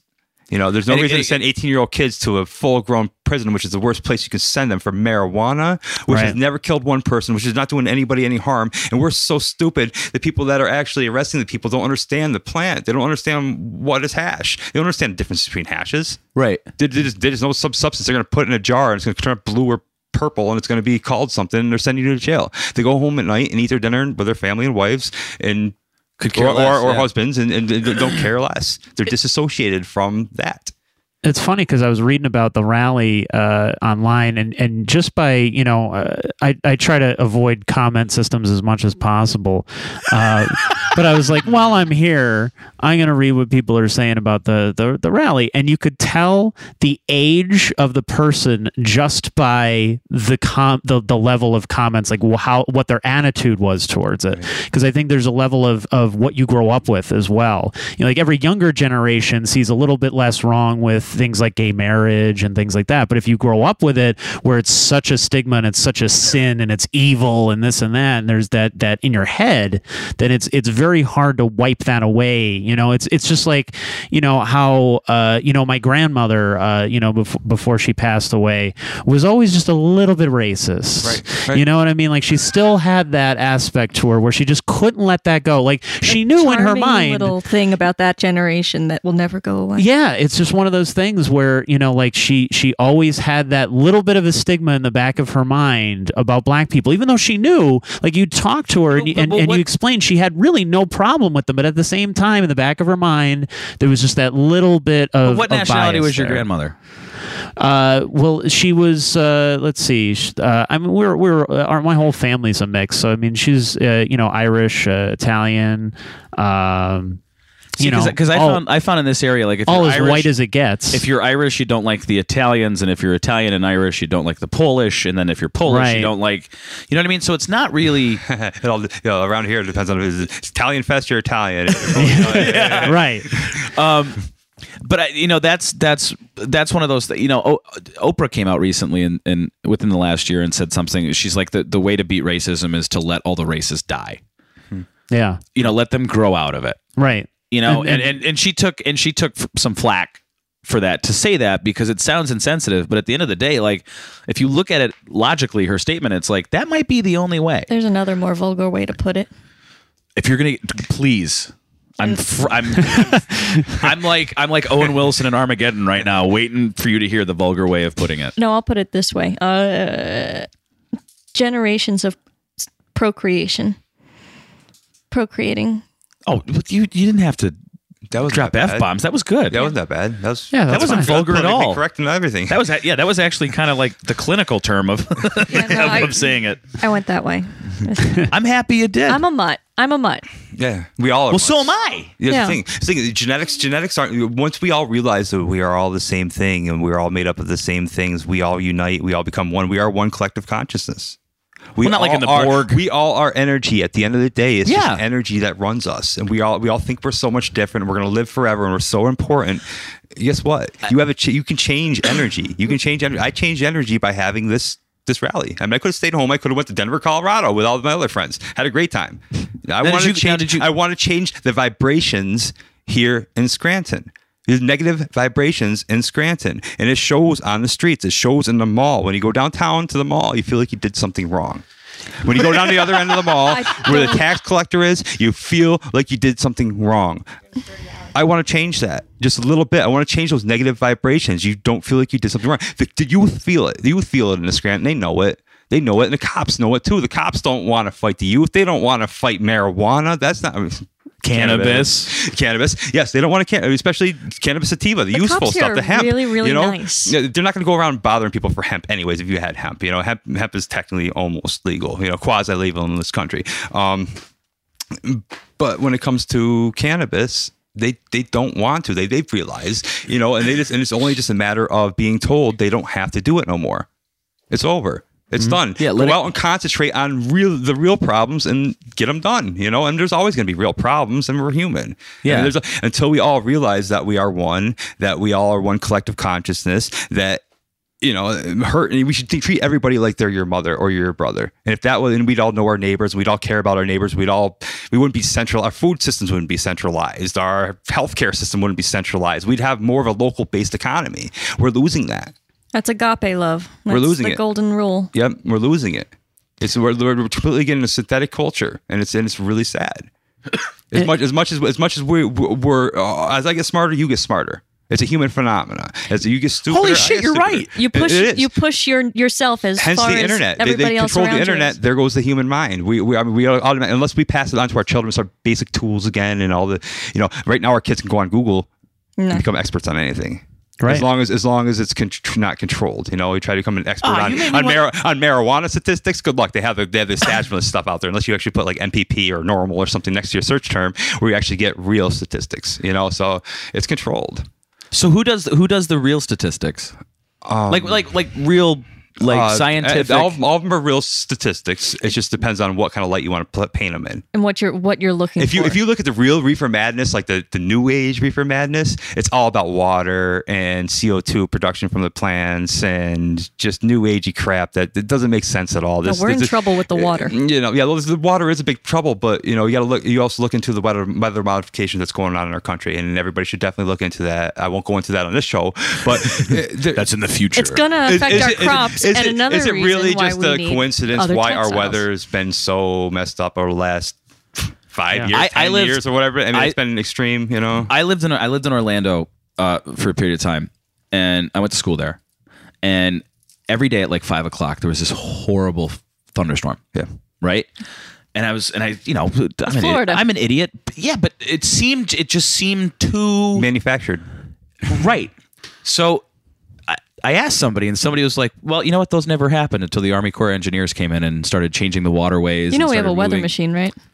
Are you talking about? Are you talking about um, HAARP? Yeah. Vibrations. You can run. They can run anything above ground. They can run anything be- uh, below ground, and they can go out. Your brain rose, runs off of low magnetic freq- frequencies. Which is back to what we were That's talking about. With the harmony. This thing Right. works. And Yeah. Harmony, exactly. Distortion, Yeah. Yeah. distortion, harmony. It's you know, what I mean, it's it's all it's. It's all on how you feel. They can make you feel a certain way if they want to. Hitler- that's what whether Hitler they was whether looking they do for. whether they do or not. Well, who knows? That's a whole prove nother. that. Yeah, nobody's ever going to know that. But they Unless you could control They- your chi. You know, so yeah, you can definitely control your chi. On That's your own. why That's the thing is the power of you and me and all of us together uniting. Like Bob Marley said, they don't never want to see us all unite.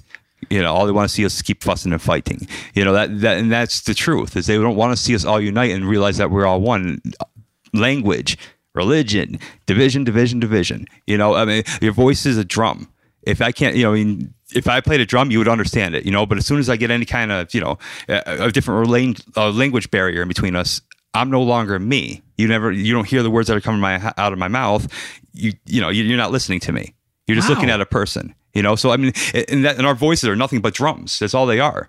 You know, and if somebody doesn't understand the language, I mean, if we got rid of all these little divides between us, we would all be. I mean, I hate to, I don't know, but it'd be like, you know, I'm hoping it'd be like the dawning of Aquarius that we all go to the next level type stuff. You know, Mario Brothers next level. You know, we're we're we're a free human race all of a sudden. We're no longer subjected to the system. We need a system to care for our elderly and our neighbors and our, you know, we don't need that.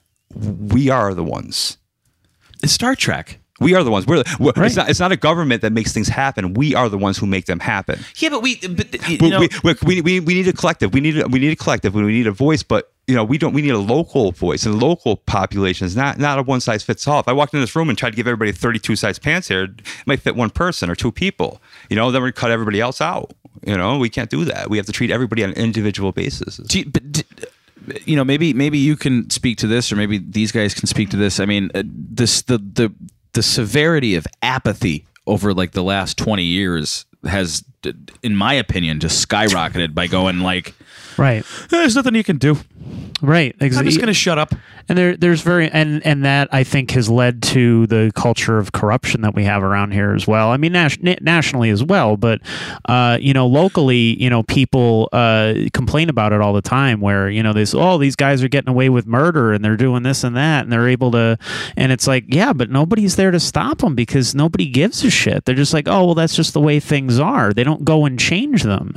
You know, there's there was still that attitude about you know even just jobs. You know, it's like, oh well, yeah, you have to know someone, so I give up. And it's like, whoa, wait a sec. Like the fact that you know that you have to know someone to get into a particular profession, Right. doesn't that talk about the overall corruption of that particular profession? flaw. You know, like It's- yeah. I mean, it, and it, it permeates everything in the area. You know, whether you're uh, a politician, a teacher, or whatever. You know, it's just like there's and and the thing is, it's just nobody cares. Nobody wants to fight it. You know, but like I I did an article um, uh, about a year ago. Um, actually, it was about the time that had uh, Colorado had. Um, had legalized, and I, I figured, you know, it'd be a good time to talk about it in Pennsylvania.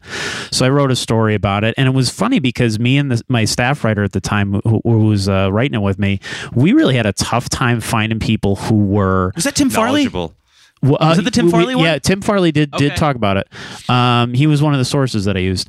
Um, nobody had a problem with it. It was very hard. I actually had a hard time finding people who were against legalization. We found that one that, that actually, you know, because we we tried to find people that obviously had some sort of standing in the community or something that like you know different representatives. So we had we had politicians, uh, we had uh, business owners, uh, and we had regular everyday people. We had a, a, a guy who who was much like a Chewy situation, where uh, you know he he just uh, ended up uh, in the wrong place at the wrong time and got caught, and forever, you know, actually now that I think about it, it was even even more more of a violation uh, personally than that because uh, he had it in his own home, and the cops busted down the door and raided the place like uh, he was a drug dealer or something. Like your constitution didn't matter, right? Yeah, exactly. And it was funny because his own mother was in the house upstairs, and she was just more frightened for the fact that like this was happening. Like she knew her son was was doing this and had no problems with it whatsoever. I mean, you know, but what was- what was because he, doing? wasn't. Just hurt- he, he was he, he had he had a he had a he had a bag of pot, and that was it. He just had a. Yeah, I, mean he, he he had he had just o- he had just over you, Guys, know there's there's sinister things going on. There's the DEA who has programs that go out and and they'll call up the cops and they'll tell them that things are going on in their little neighborhood and they'll say, "Hey, listen, don't tell us it's us. You know, it's not us Yeah. that told us. Just make up make up some little story why you Right. why you why you're going in his house and beating down his door." I know a a person that was caught at the border with a picture of a pot plant growing in their house. Okay, Canada So- or Mexico? Uh, Can- Canada, Canada come back into the United States. The United States. Wait, with a photo. With a photo, okay? They called up his parents. They didn't call up his parents, excuse me. They called up to the cops that lived in his town and they sent him over to his house. His driver's license was still registered at his parents' house. He wasn't living there. They kicked down his door. They had nothing at his parents' house. You know, that's how serious it is. I mean, they, they don't care. It's, it's, it's ruthless.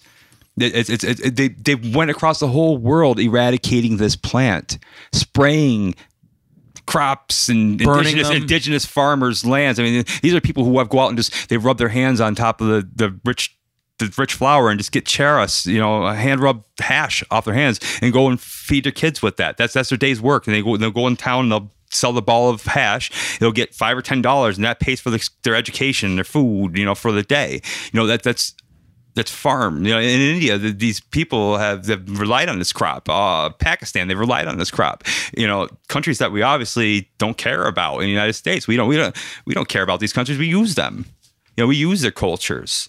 We, we're willing to exploit these cultures. We need to stop that. And we all we're all conscious of it. We all we all shop at shop and buy things we know we shouldn't buy. You know, there's a better approach to it all. You know, and that's where the cannabis comes into play. I mean, it, it covers plastics, it covers food, it covers you know fiber, it covers everything. It covers- Fuel. It covers fuel. Absolutely. If your car could run off of hemp fuel tomorrow with zero conversions, I mean, practically zero conversions for it to run off hemp fuel. Your your uh, diesel engines out there running on the road right now would take zero conversion to run off of biodiesel, hemp biofuel. It's no it's no different than ethanol, right? Can you make like a vegetable oil? Yeah. Yeah. Yeah, you can make it out of olive oil, or yeah, it's just hmm. extracting the oil. I mean, what are you talking But- about? Like but the oil, like medicine wise, like No, as like a, for food. yeah, absolutely, absolutely. Yeah, they definitely make salad dressings out of it. Oh. Yeah, I mean, there's there's there's, there's But so without, but many without, but without the the without the yeah, right. without the, right yeah. without the without the the effects that Yep, you know I mean, the- unless you heat it up. cliched. unless you heat it up to 180 degrees, and then it becomes psychoactive. So wait a second. If I had like You can you cannabis can, you oil, can- I can I can give you a thing of a bud right now. It's a straight bud, and you can put it in your mouth and eat it, and you're not going to get high off it. but if I he- so you might you when might get heat some- it. uh, 180 de- decarboxylated. It's called. Wait, so that's why. So when you smoke it, That- that's, what happens. Yeah, yeah, exactly. And that's why you can try eating it. and It won't get you high. Your dog can eat it, and your dog your dog's not going to get high. You might think it's it's high, but it's not really high. It's just relax. It's normal. You know, it's it's So wait, I didn't I didn't know that. and different levels of heat provide different uh, reactions. You know, that's why when you burn it with a lighter or whatever, Yep. uh, it, it- it- vaporization. It, burns the whole spectrum right across, and you get all of them. Whereas if you only heat it to a certain degree, you only get that. You know, you can almost control the effects you get out of it by knowing what level of heat to add to it. yeah. Oh my god, this is all chemistry. Uh, Yes. Mark, you look like you're you're having like that that moment that you have when you're when you're high and the the, the, the your mind our- opens up and you know you you're having that without getting high, man. I mean, I'm gonna t- I'm gonna say that I'll, I'll tell you. Uh, you go and then I'll tell my no, story. you go. No, no, go ahead. No, I have a Sorry, I have a I have a stone story. I was, I was, I was going to say, I mean, it's a holistic effect. I mean, it has everything to do with terpenes too, the smells. Every single one of these plants have, you know, pinene and limonene and, Yeah. you know, all kinds of terpenes that are found out there. And there's in, in the perfume business and in extraction business, you know, oil, oils from like rosemary and all these other things. Yeah. Know, they're already used to it. They know the pinene and terpene. They know at certain temperatures they become caustic, you know, they, the, or they, evaporate at certain temperatures and things. You know, in the cannabis market, they're figuring this out in Colorado and Washington right now. You know, the, the whole and all the money and innovations out there right now because people out there are willing to come out and speak for it and make it happen. And they did it, you know, a couple years ago. no and- consequences. Yeah. Well, well, no, there was lots of consequences. There's a lot of people went to jail out in those states for coming out and speaking. You know, this is this is no joke. Us coming out and speaking at this thing is a big deal. You know, we I, I have I have children. You know, they come in and they can take our children out of our homes. It- it's not it's not right. It's not acceptable either. You know, we there's no reason for it Because it. you just spoke your mind. absolutely absolutely by even just admitting that you were a cannabis user. There you go. That's endangering your child. It- it- that needs to stop. That needs to stop right now. It needs to stop. And I feel bad as a not cannabis user. I will not allow people in my house with anything on them. And I feel like I feel really bad, but I don't want that in my house. And I was raised that way. I was always told like they can take away your house, they can take away your property if the police find this in on your property. But now, if it was there's- legal, if they didn't mind, w- would you still have the same opinion? Oh, I would love to just let them do whatever they want and enjoy enjoy their substance. I mean, I don't care. In a safe environment. Yeah, I don't care. As long as you're not driving home, just relax. Your stuff drink a under beer, your whatever. under your sink counter is a lot worse for your kids than marijuana or cannabis. Excuse me, cannabis. but the fear, You and I are gonna be fear here is yeah, the like fear, the fears, and, Right. that, and that's the thing. It's been a fear based. It's been a fear based policy. You know, mm-hmm. you've you got you've, it's been through mis misinformation. You know, But at the same time, it's not it's not really too outlandish to say like they can come take your shit. It's not. no, No, it's they could. no, they because can. because the punishments vary so much, and that's another problem. You know, And they will, Going back they to what we, we said before about the Yeah. punishment fitting the crime. You know, it, it seems like you know one person it's a slap on the wrist, and then the next person it's like their their their life is down the tubes. Like it's just it's so you look at, but you look at, but disproportionate. you look at you look at you look at the you know I, I hate the fact that they differentiate you know the blue collar and white collar, They told especially me. when it comes to Yeah. crime. oh, absolutely. They absolutely. told me they were going to make an example out of me after I got arrested the second time for Yeah. simple possession. of Who now? Who cannabis. told you that? The judge. He he goes okay. He said, Now's "Listen- my time. Listen, son, I'm I'm making, taking it empathy. Chewy. I'm making an example of you. zero empathy. But did, but was there any consideration taken into like you as an in- you as a human being, or was it just like he did this? That's all I need to know. No, there, there was no discretion. The first two times I went in, suit and tie, cut my hair, comb my hair, and they still came. You know, like he was. It was predetermined. He had dead set in his mind what he was going to sentence me for, and that Did you was did it. you did you say that you were not guilty, or it wasn't it wasn't a matter of that? I don't think it mattered really. I think No, like, you said you were not guilty by going to the court. Yeah, you you had already you had already gone to a magistrate. You went to you went to a uh, preliminary before that, right? Yeah, Yeah, you But you you already have to, by- like- you you had to plead as a preliminary before you even get a court But date. then but then you have to like state your case, right? Or or or, or didn't you? Or, I, I really didn't get a voice in the no, matter. it wasn't. No, by the time he would have went to a trial, it would not have been a jury trial. He just would have went in front of the judge and got sentenced. The judge judge is just there to sentence them. After the preliminary is where they they hash out the deal, what what you're going to get. so in, It's not but, but really also, even a trial. No, No, it's- preliminary- it's just- you have a lawyer it's and you a have all the cops and you have a magistrate who get together in a room and they come up with a you know a recommended charge. You know, it all depends on how you acted and you know your record and stuff. and So- then it goes to the and judge. then it goes to the judge, just- and they usually are bound by mandatory minimum sentences. yeah, so they can't It's- just it's- say it's case but They law. can't just say ah, Chewy, go home.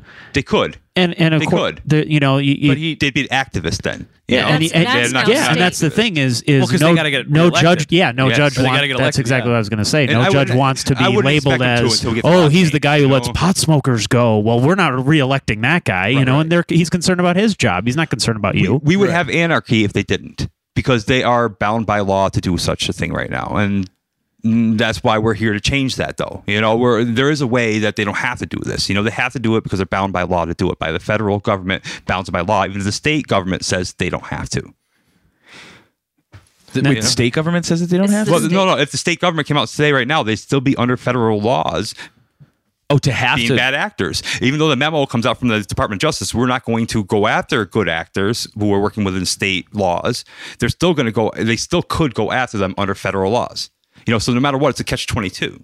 Yeah, you're, they're damned if they do and they're damned if they don't. They have no choice. 110%. You're going against the grain. You're being an activist at a politician level if you're going against the grain. Right, know? and then they, and then they can use you know oh judge blah blah blah is hard on crime, and then it's like no you're not you let Chewy go. and then But then it it all comes down to the manipulation of the the media. You know, that it, they could Yep. say, "Oh, this guy's not going hard on pot On- smokers." You know, on- which doesn't mean you have to. You know what I mean? They call it And crime. it could spread to other people saying, "Well, this guy didn't go on pot smoking. He's easy against it. So could we."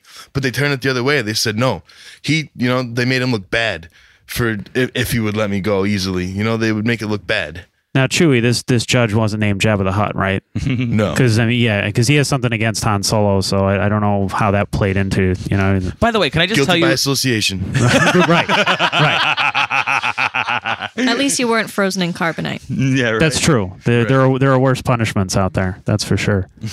well, and you and you mentioned the media, and I think that's important to get into as well. Just you know, uh, I, I, I th- just the attitude, uh, you know, I, I think is still, uh, as as we had said before, you know, very outdated in terms of the way that people see things. And a lot of the guys that are running these networks are older, old school guys, and of course they're going to think in those terms, you know, and they're not really going to, uh, you know, have have their minds open to, to looking at the other side of things, you know. And and I think you see uh, a lot. Of, obviously, you know, the the media is horribly biased, and we see that all the time with the twenty four hour news cycle. But it's so much worse in terms of uh, you know subjects like these, where it feels like there really isn't a lot of positive coverage of these things. And going back to Bill Hicks, I mean, that's one of the things he talked about. Like if you would just see that other side, you know, they they talk about being you know uh, fair and balanced and down the middle, but you don't really see that other side very much. Other than when Colorado did, you know, when when they legalized, you saw, you know, okay, the the the benefits of of the money and things like that, but it was all focused on money and capitalism. There was very little focus on did it change people's lifestyle, how did they feel, things like that. Like the guy that I talked to for the article that I wrote uh, about a year ago was a business owner from here, and he traveled to Colorado to see what it was like, and he he described it in a, as similar to to how you did. How just it was like you know everybody was just just cool and chill, and people were happy, and and things were going on, and it was it was a it, it was just the the the, the town was alive like it hadn't been in a very long time. You could feel the energy, And it's social. You could feel the energy going into that town. You can feel the energy. The en- the airport's beautiful. I mean, even first he's getting off in the airport's absolutely beautiful. Then driving into the city, seeing those mountains, and just realizing you're this big compared to those mountains. And you get into the city, and every I mean, the traffic laws. I mean, they, they make sense. People, you don't have a stop sign at the end of every single parking lot. People know that you have to stop, and you have to look both ways. And you, have, you know, like, and, and this is the thing. Like you drive around here, I mean, there's stop signs everywhere you can possibly have a stop sign because people are trained and conditioned not to think you know and then out there people are you know they're not they're doing more healthy they're, they have a hell of a lot more healthy approach than pennsylvania has uh, Sure. and mentally and physically. holistically too Yeah. yeah absolutely I spent two Can I- days in Fort Collins, Yeah, which is about beautiful gorgeous. Everybody's happy. yeah i will i won't move there though because i want north northeastern northeastern northeastern pennsylvania is beautiful too It is beautiful. It is. Th- but this- nobody rides bikes anywhere. They will Because there's potholes. they will there's potholes yeah pot for potholes Pot You know, for there's pot for potholes you If know? they taxed, if they Taxes- taxed it, Right. they could fix the pothole. there you go. I have there, to. there, there's your election campaign right there. I, I have to politely disagree with you on the media's uh, interpretation or, or, or view on it because this is the third 420 in a row that CNN has run an hour long documentary by Sanjay Gupta. you know why that is I'm sure it's to get ratings. He was he was going to be Obama's Surgeon General, guys. So then He refused to. Okay, Because it- because it's government. Obviously, who would want to be involved in government? Um, if you're out, of, if you're in your right mind and you're a government type, that's fine. But you know, Yeah. most people are, you know, make a sane approach not to. Um, he Well, obviously you, you are you're talking about one hour out of the 24 hour news cycle, though. I know, but at least So- at least they're pointing a spotlight in it. I for no, a I moment. and, and I I get uh, trust me, I, I and I, I like his stuff. Pharmaceuticals. Who's GW Pharmaceuticals? GW Pharmaceuticals. They've been around since I don't know how. Nazi era, right? I, I, I'm not exactly sure, and that's and that's definitely. what uh, what does that have to do with Sanjay Gupta? Well, that has to do with the whole plan for the plant. The United States has had patents on every single part of this plant. Every every every part they can actually make a patent out of, like every single chemical property. Four hundred and nineteen. Wait, the United States government? Oh yeah, and they did try, they did trials over in Holland trying to breed in and breed out THC out of plants and CBD, and they, they had all this shit figured out way before us stupid potheads think we had to figure it out with Charlotte's Web and CBD only strains, and uh, they had all this shit figured out. They know the usefulness of this plant. Our founders of our country knew the usefulness of this plant. It's not is the it's- Jeffersons, the yeah, and- Washingtons, and, the- and now we're smart enough now where we know it's not useful. You know, like uh, think about it. You know, they they know they know what's up. They know the true power of it. They're not going to let you have it unless corporations are controlling it. That's why people, organic people like us, need to wake up, need to get out there and learn. We need to learn where our food comes from. Kids aren't learning where their food comes from. So what if uh, Pizza is not grown. Uh, yeah, I mean, I, I, A tomato is not a potato. yeah, I mean, it's, it's revolutionary to really realize where your food comes from. And, you know, what happens if you grow a food pot and a pot plant? Oh, my God. I mean, you- you- you're not a criminal.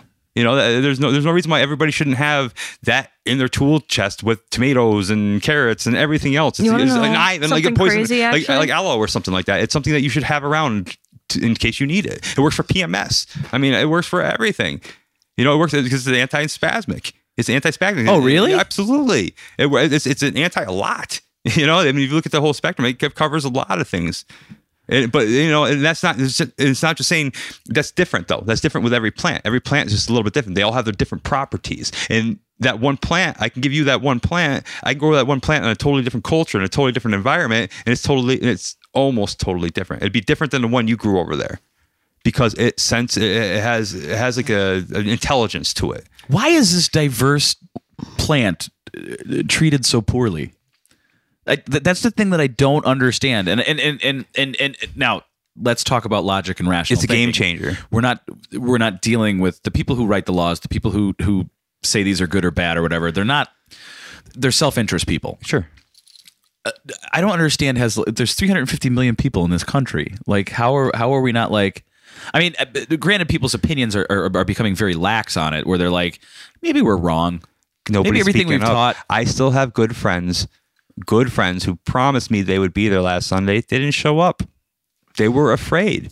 Now that that, ans- that answers it right there. I mean, Right. these are good friends who said, "Hey, listen, I promise you." I put my word out there for you that if you put your neck on the line by standing out and saying, "Hey, look, I smoke pot and I like it a lot," you know, um, I'll be there standing for you. Well, you know, and that that plays into something that I, I just found out a couple hours ago, uh, where you know I I'm had really a woman.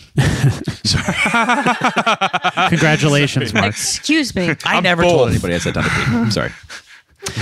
uh, where you know I all day I had seen people uh, had posted on on Facebook and Twitter and everything their opinions all day long about marijuana over and over and over again, whether they were for or against it or they didn't give a shit or whatever. Even if they don't give a shit, they have to tell you they don't give a shit.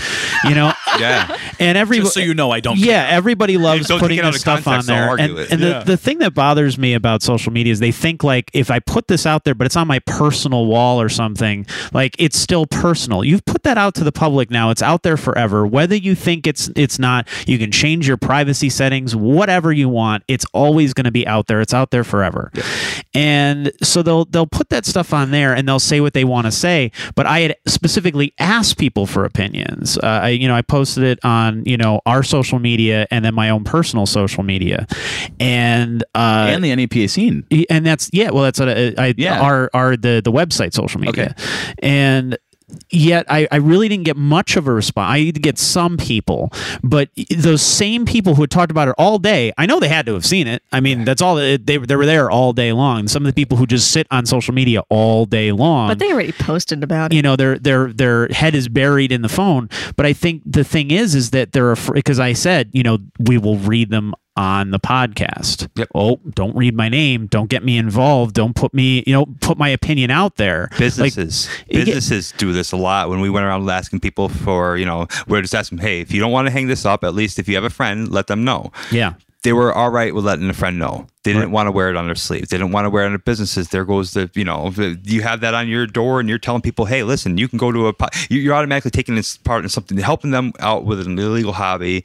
They can take your business from it. You know? I, I, I I talked to to one business who he let me quote him in the in the story that I did, but he didn't want me to mention what business it was that he owned. Now, obviously, if you took two seconds in a Google search, you could probably figure it out. Right. But he didn't want specifically that tied in with that, and it just a again it p- plays into that that that stigma and that fear. in one year when it's legal, everybody's going to go into business for it. You know, so the ones who are coming out right now and saying, "Hey, you're doing something wrong. We need to change this," are the businesses we should support when it comes to this economy. Not the people who are going to come up riding the coattails of people who came before them. trying to trying to get revenue off of it. Exactly, Right. exactly, just to capitalize off the situation, and that's that's I'm why we're coming out right food now, truck. and we're we're calling out the people who are who are activists in the community to come out and speak right now and let our voices be heard. Because if not, we're going to be drowned out by money, Right. big money, and like, just everything else. I, I think you're going to see some of the same uh, things that you're seeing with gay marriage now in businesses. These these businesses were like, "Oh, I'm not going to serve a wedding cake to gay people and stuff," and it's like, "Well, then no one's going to shop there. See you later, asshole." yep. And then they're closed a week later, and it's like, "Well, you know, that's that's fine. You you took your sta- you, your stand or whatever, but you're on the wrong side of history, man. Like, you know, like get over yourself." And I, I think you're going to see the same thing where you know those those businesses are going to say, "Yeah, come right in. You know, we're cool with that. You know, that's fine." And people are going to accept that, and other people they're going to go, "They're a bunch of outdated fogies. I'm not going to go there." You know, I, I, I'm, That I'm, word. I'm actually I do too. um, Fogies. fogies, smock. Um, I'm actually one of those guys that is for like legalizing marijuana and outlawing alcohol. Oh, yeah? come on, Mark. I'm that guy. Mark, uh, individual no. freedoms.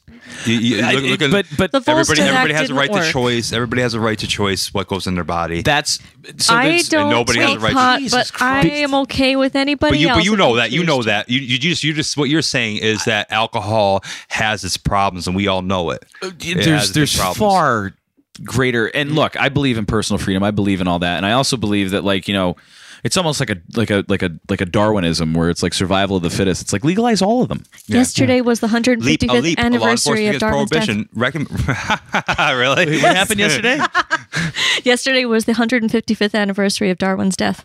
Holy shit! Wow Yeah. Time flies. we have we haven't really grown Yeah.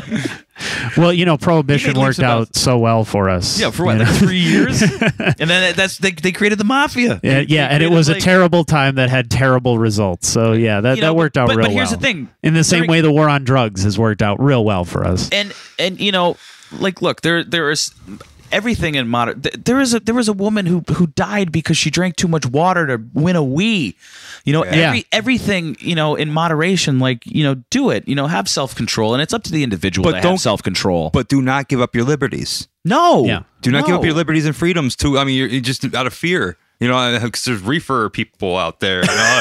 give, give up all your, you know, constitutional amendments. You know, can you imagine that sitting at a coffee shop You're you're right. You're right to the search and reefer people." seizure. You're right to search and seizure. People give it up every single time. They Yeah. take blood out of your system. If they, they think you're driving under the influence of marijuana, they're taking blood from your system. Yeah, but the thing, and, but the other thing too is like if if you don't if you don't say yes to that, They it's- take it's away like- your driver's license. Right, it's immediate. One year, Right. which I'd almost rather, because it's the highest rate of DUI. It's the highest rate. You might as well have been passed out, falling on the place with heroin needles hanging out your arm, just junked right up. It, Yeah. There's no consideration for it. There's zero consideration for it. There's no, there's no separation between that and highest rate of DUI.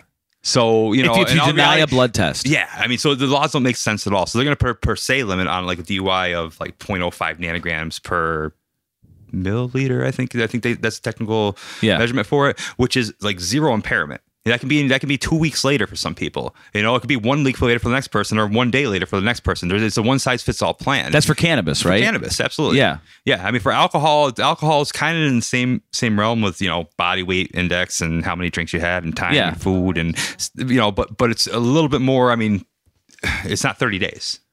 Right. It's within a, a 24 hour period or a Yeah. 12 hour period. You know, so Your booze is gone. yeah, Well, because cannabis sticks to your fatty tissue. under- absolutely. Yeah. Absolutely, because it's good. It's it's like it, it's storing within yourself because it's rich. Your body needs to be rich with the substance. You have endocannabinoid system. You need. I mean, you don't have to actually get the high associated with it. You could probably eat the health foods and get the health associated with it and feel more holistic as a person because of this. Even even in duration, even Yes. even over a period of time, not just like oh, I just ate a salad, I'm going to feel good for an hour. It has it has you know a ton of omega fatty acids in it. It has you know it, it can sustain your life. You could just sustain your life off a hemp seed alone. Just eating hemp seed, you can sustain your life. really? Hemp seed and water, absolutely. Enough protein in it, enough omega vitamins and fatty lipids and Really? yep. Cultures cultures have done it. Cultures have just eaten pretty much hemp. That's why you have an endocannabinoid system. I'm pretty sure. And why do you have a plant plant system in your body, in the human body? Explain that. Nobody nobody has a clue. It's an endocannabinoid system. Doctors won't even talk about it, but you have one. You have one, and it's how and it's how how you work. It's how you tick. What? Yeah, you have an endocannabinoid system. You should look it up. When later, when Churchill Google monster, put endocannabinoid system. Search in there. Google And there's very few doctors out there who will come out and speak about it. The endocannabinoid system, and it has everything to do with you know, I mean, it works, fi- that's how it works for fibromyalgia. You know, it's it, it, it, it's it works through your receptors. Your receptors are actually post-synaptic and pre-synaptic, back and forth, and, it's, and it sends you know symptoms from one one part of your body to the other. It's all it's all it has to do with your endocannabinoid system. It's absolutely So crazy. people, so people are in constant pain for, and they don't know why. They that can- is that out of whack? if you if you I- enrich I- your endocannabinoid system with certain it all depends on each each, each person's different and, and each strain is different but yes you can definitely balance I know, I out. know people have who have very bad fibromyalgia. Okay. and I know that you know if they're like, it works it they're works like, I it, feel it, takes the them pain is gone. yep and not, not gone not gone It's it's reduced greatly. greatly and, Yeah. and how it has to do with the way I mean the way the information is passed back and forth in your body. It- So- it- so- It's like it's, it's, it's enriching it's been helping that information be passed back and forth in a more healthy manner. Just just some for instances i I- th- there was i saw um i saw a documentary on uh marijuana in california. And and they were going through i think it was on like discovery channel or something and they were going through and it because it was for it was for medicinal purposes. Sure. right but it was illegal so it wasn't like it was like it wasn't like i, I just want to toke up because i would i just want to get toked up Sure. there was there was a, a, a gentleman who had aids Yeah. and when you take those medicines, especially like in the early '90s and stuff like that, like you you lose your appetite. Like a lot of these, a lot of these people who had HIV and AIDS died because wasting syndrome Right. Yep. And the, the one guy's like, I just started smoking pot, and he's like, I got an appetite, so I could eat I and keep I my could- food down Right, and I can keep my food down, and I'm not vomiting, and I'm not, you know what I mean. And then there was, and then there was another woman who had How about ones uh, that are pregnant that need to give their baby nutritions? You know, the, baby needs a nutrition from what they eat. If they can't keep it down, right. what is the harm with using a benign substance that you, you like I said, you don't, you don't get high off it if you just eat it, but it works in your body the same. You know, so why why, why not eat? Some and keep down your food, feed your baby the nutrients, but that's considered abuse in our country. That's child abuse, and that scares people. That's is it? Like, no, is there- no, not is- at all, not at all. So it doesn't Not affect- people smoke cigarettes their whole pregnancy. My and mom they don't did. go to jail for such a thing. I don't wanna and tell that's the worst thing you could do. You know, Right. so why not? And I've had, I know somebody even in this this local area who went to their doctor when they were pregnant. This was years ago, and said, "I can't keep my food down. I've always I need consumed to have a healthy cannabis baby." for this reason. They're a real skinny person. They've they've always had stomach problems. I'm having a child. I need my child to get these nutrients. Right. They would never go tell authorities this.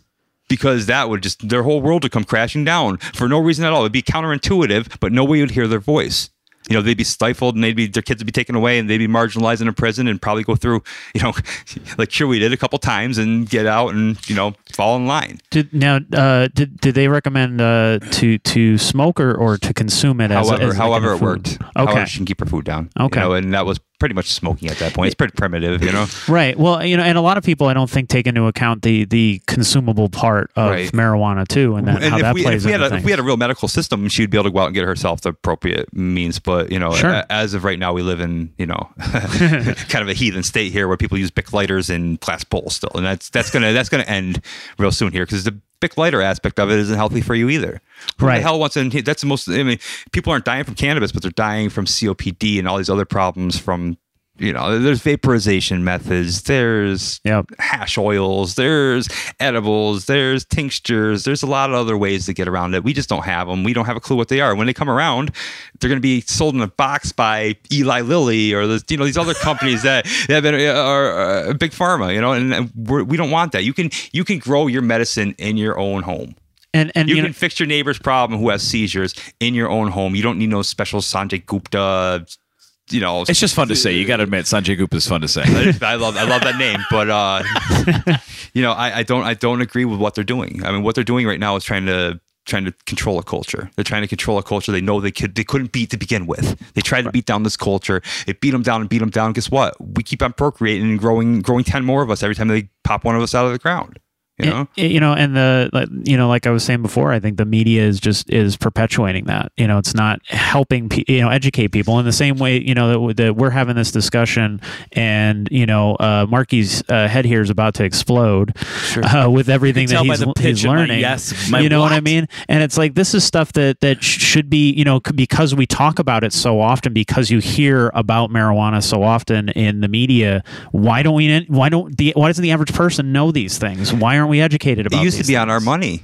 I mean, they used to show hemp being cut on the back of our money on ten dollar bills. Yeah. You know, I mean, uh, it was part of our country. It is, it is so. I mean, Hempville, New York, and you know, you name it. This whole area, all the way down to Kentucky. I mean, across the whole United States has been hemp, Indian hemp. That's what it was. It was originally Indian hemp. They called it Indian hemp, and then they went to you know Right. cannabis, and they started you know all scientific type terms. But you know, it- it's always been here. It's been here since day one.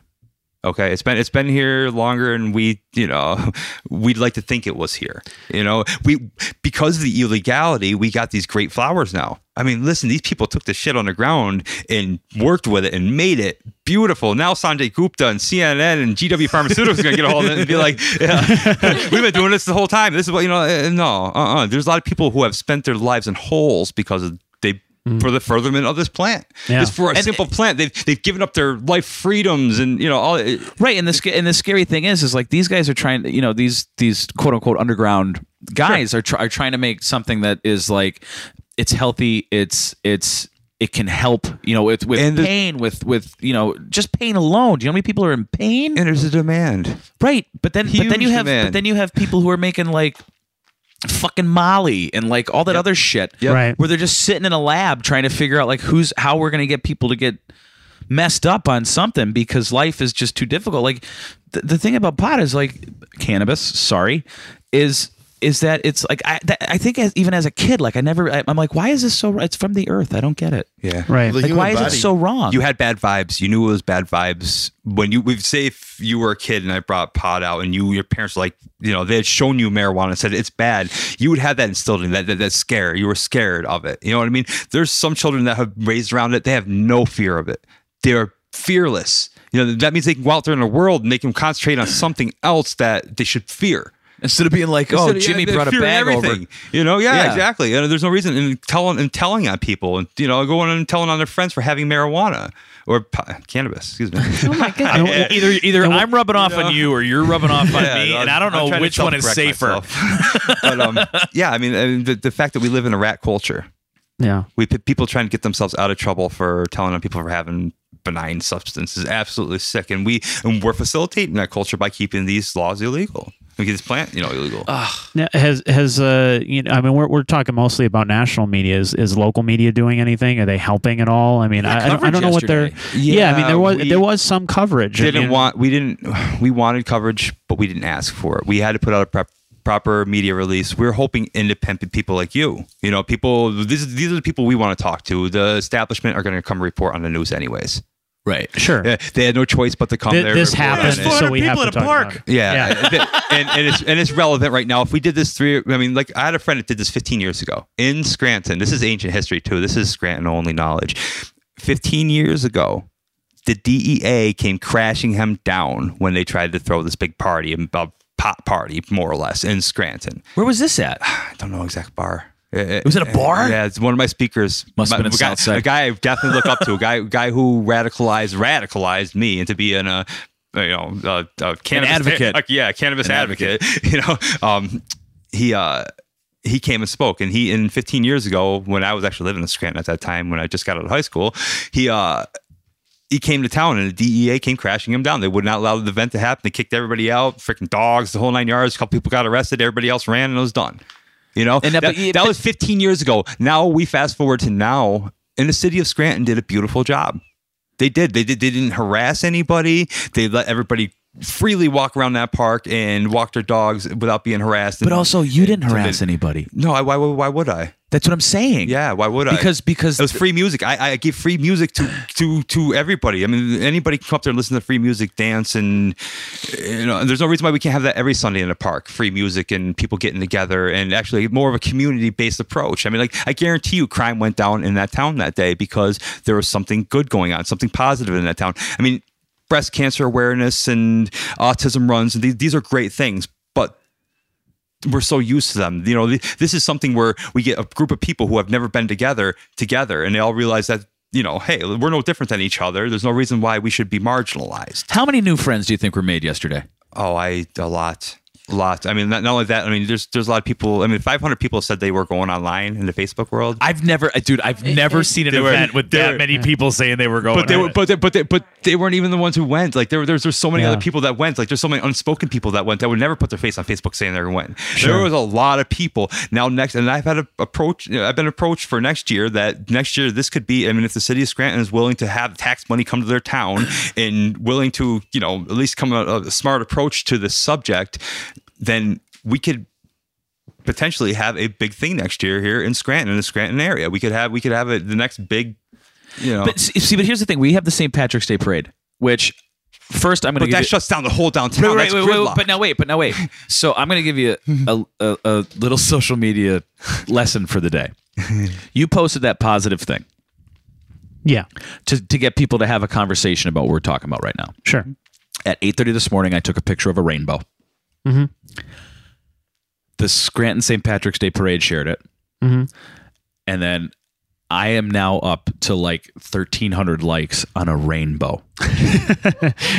Okay. The rainbow was big news today. It was, It it, was. it was beautiful. It was amazing for about 20 minutes. All social media was was fucking rainbows and good for I I I I, I thought we turned into Gayville for the whole for like at least a half hour. It was amazing. Yeah. And I'm like, "Oh my god." And then um talking to you right now, thinking about it where I'm like, we shut a town down for an entire day for people to piss their pants, to vomit everywhere, Get blasted. to fight, Yeah.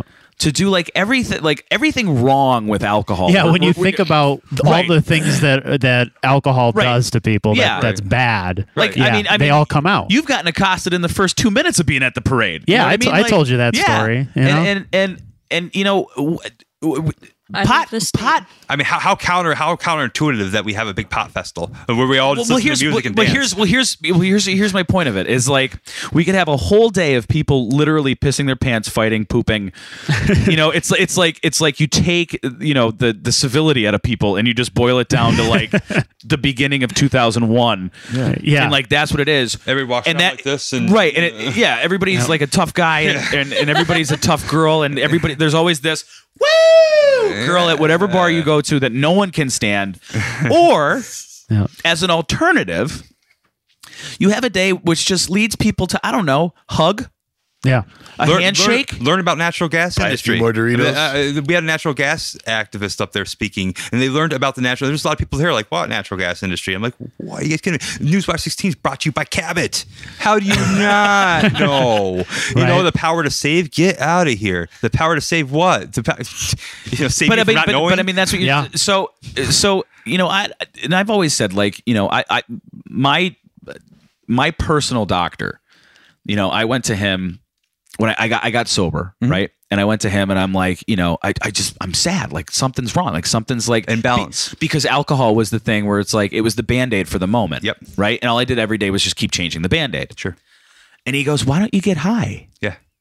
And I'm like, What what, do you, what do you mean? he goes, he goes, Why don't you just get high? He's like, Why do I have to I don't feel comfortable giving you like Prozac or lithium or whatever. Just get just grab a bag, man. Yeah. You know, you just do whatever you want to do with it and and just see how it turns out. Because he totally agrees with the fact that it should be legalized. Yeah. You know, and it's and it's and these are different doctors that I talk to. My my buddy's a doctor down in the emergency room down in Philadelphia General, whatever.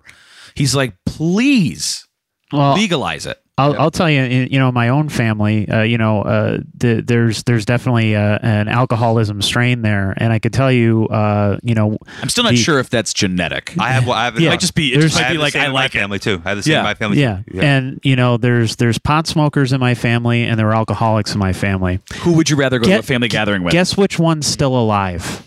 The pot smoker. Yeah. Yeah, The fountain of youth. yeah. My my my uncle uh, passed away a couple years ago. You know, cirrhosis of the liver. Hmm. Well, Wonder the liver- why? The liver's the biggest filter in the body. It's the main filter, and now alcohol is processed out of the body within 24 hours. And but the but the cannabis stays in your system for up to 30 days or more As a because it's stored in your fat cells, just like all the protein and everything else that you consume from food that is o- that is authorized to be okay. it, it stays in your system longer because your body gets more from it. Well, alcohol's a Right. toxin. Right, and and it and it It's it's it out as literally it fucking poison. Yeah, you're Your poisoning body's yourself. not supposed to run off alcohol. Right. Vehicles are. You know. Yeah. but cannabis sticks around in the system for the longest out of anything else. Yeah. Because there's so much in the cannabis to process for, And if to you help the body. And if you look back over the course of history, stories have told us that alcohols tear families apart and that cannabis brings families together. And that's the thing is like it does. And when you see all these stoners sitting around the room passing, Wait, a, joint, passing a joint, it's like they're kissing each other. They really are kissing each other, passing a joint, but they're willing to do such a thing because it's a communal thing. Have you Bonobos. right? But have you ever heard the story? Where it's like, ah, yeah, their marriage broke up. Why? It's like, I he smoked too much pot. you never hear that story. It's like, oh, he got violent when he was drunk. Right.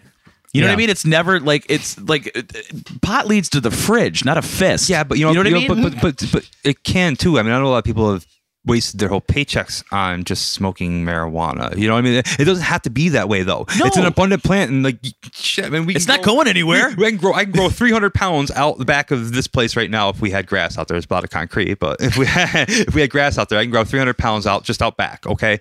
That's going to be enough to supply this whole area. You wouldn't, you know what I mean? This plant gives it an abundance. We don't have to have this approach to what we have right now this nickel and dime little drug dealer approach we can have a state that actually regulates it like any other commodity out there they can they, they can regulate it they can they can put their per ounce you know the money on it they can put their taxes on it and they can go ahead and they can they can have it they can have it running as a business you so know? so in a in a perfect world, what would what would you guys Uh, like alcohol to see? alcohol at this point like alcohol like alcohol. Treat it like tax, alcohol? tax and treat it like alcohol absolutely yeah, we have a 21 and over approach to it we're gonna have to have a shock factor when it comes to especially in pennsylvania we are we're definitely one of the fringe states you know uh, when it comes to legalization uh, we're going to have to have some kind of legal structure.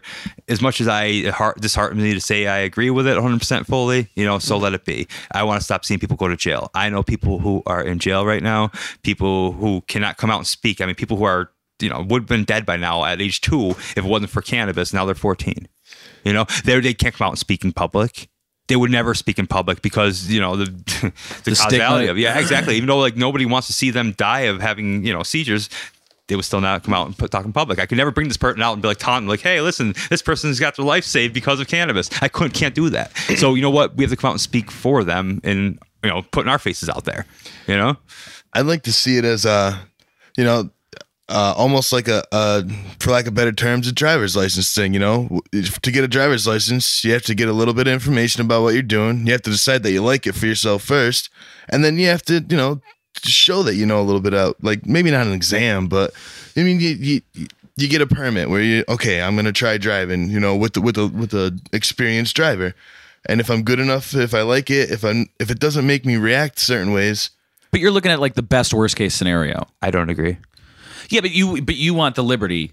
Yeah, I, I think You know, I think it, I think I think that you know we have to have some kind of age approach to it. But he's been but he's been through some As- shit, so as- his as- perspective is a little bit yeah, different. Yeah, Right, but you can't go apply for your license till you're 16 either. You know, maybe 16 is too early, but of that approach to it, not. but not that just gives whole the, that just gives the government a whole other approach of controls that they can dictate. You know, so I, I would like to see full decriminalization. That way, the government the government is not good at controlling much at all.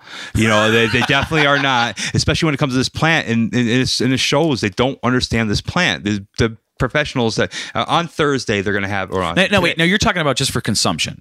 You're Right. you're talking about like the whole gamut of what this this Yeah. individual plant covers. See, like Yeah. alcohol, when you turn 21, that's it. No one can tell you otherwise. You're allowed to purchase and drink alcohol at 21, whether you handle it well or, or you don't. Whereas, like with the license, and that was, a, for lack of better terms, a driver's license. when like, you're underage, you're talking about when you're under 21. You have a, a system that you can work your way up to 21. That way, you can still have it and not be criminal. Is that what you're saying? Or do you- well, like I can buy cigarettes 21? at 18. Yeah, but Right. you but you don't have have a license to understand that they're bad for you.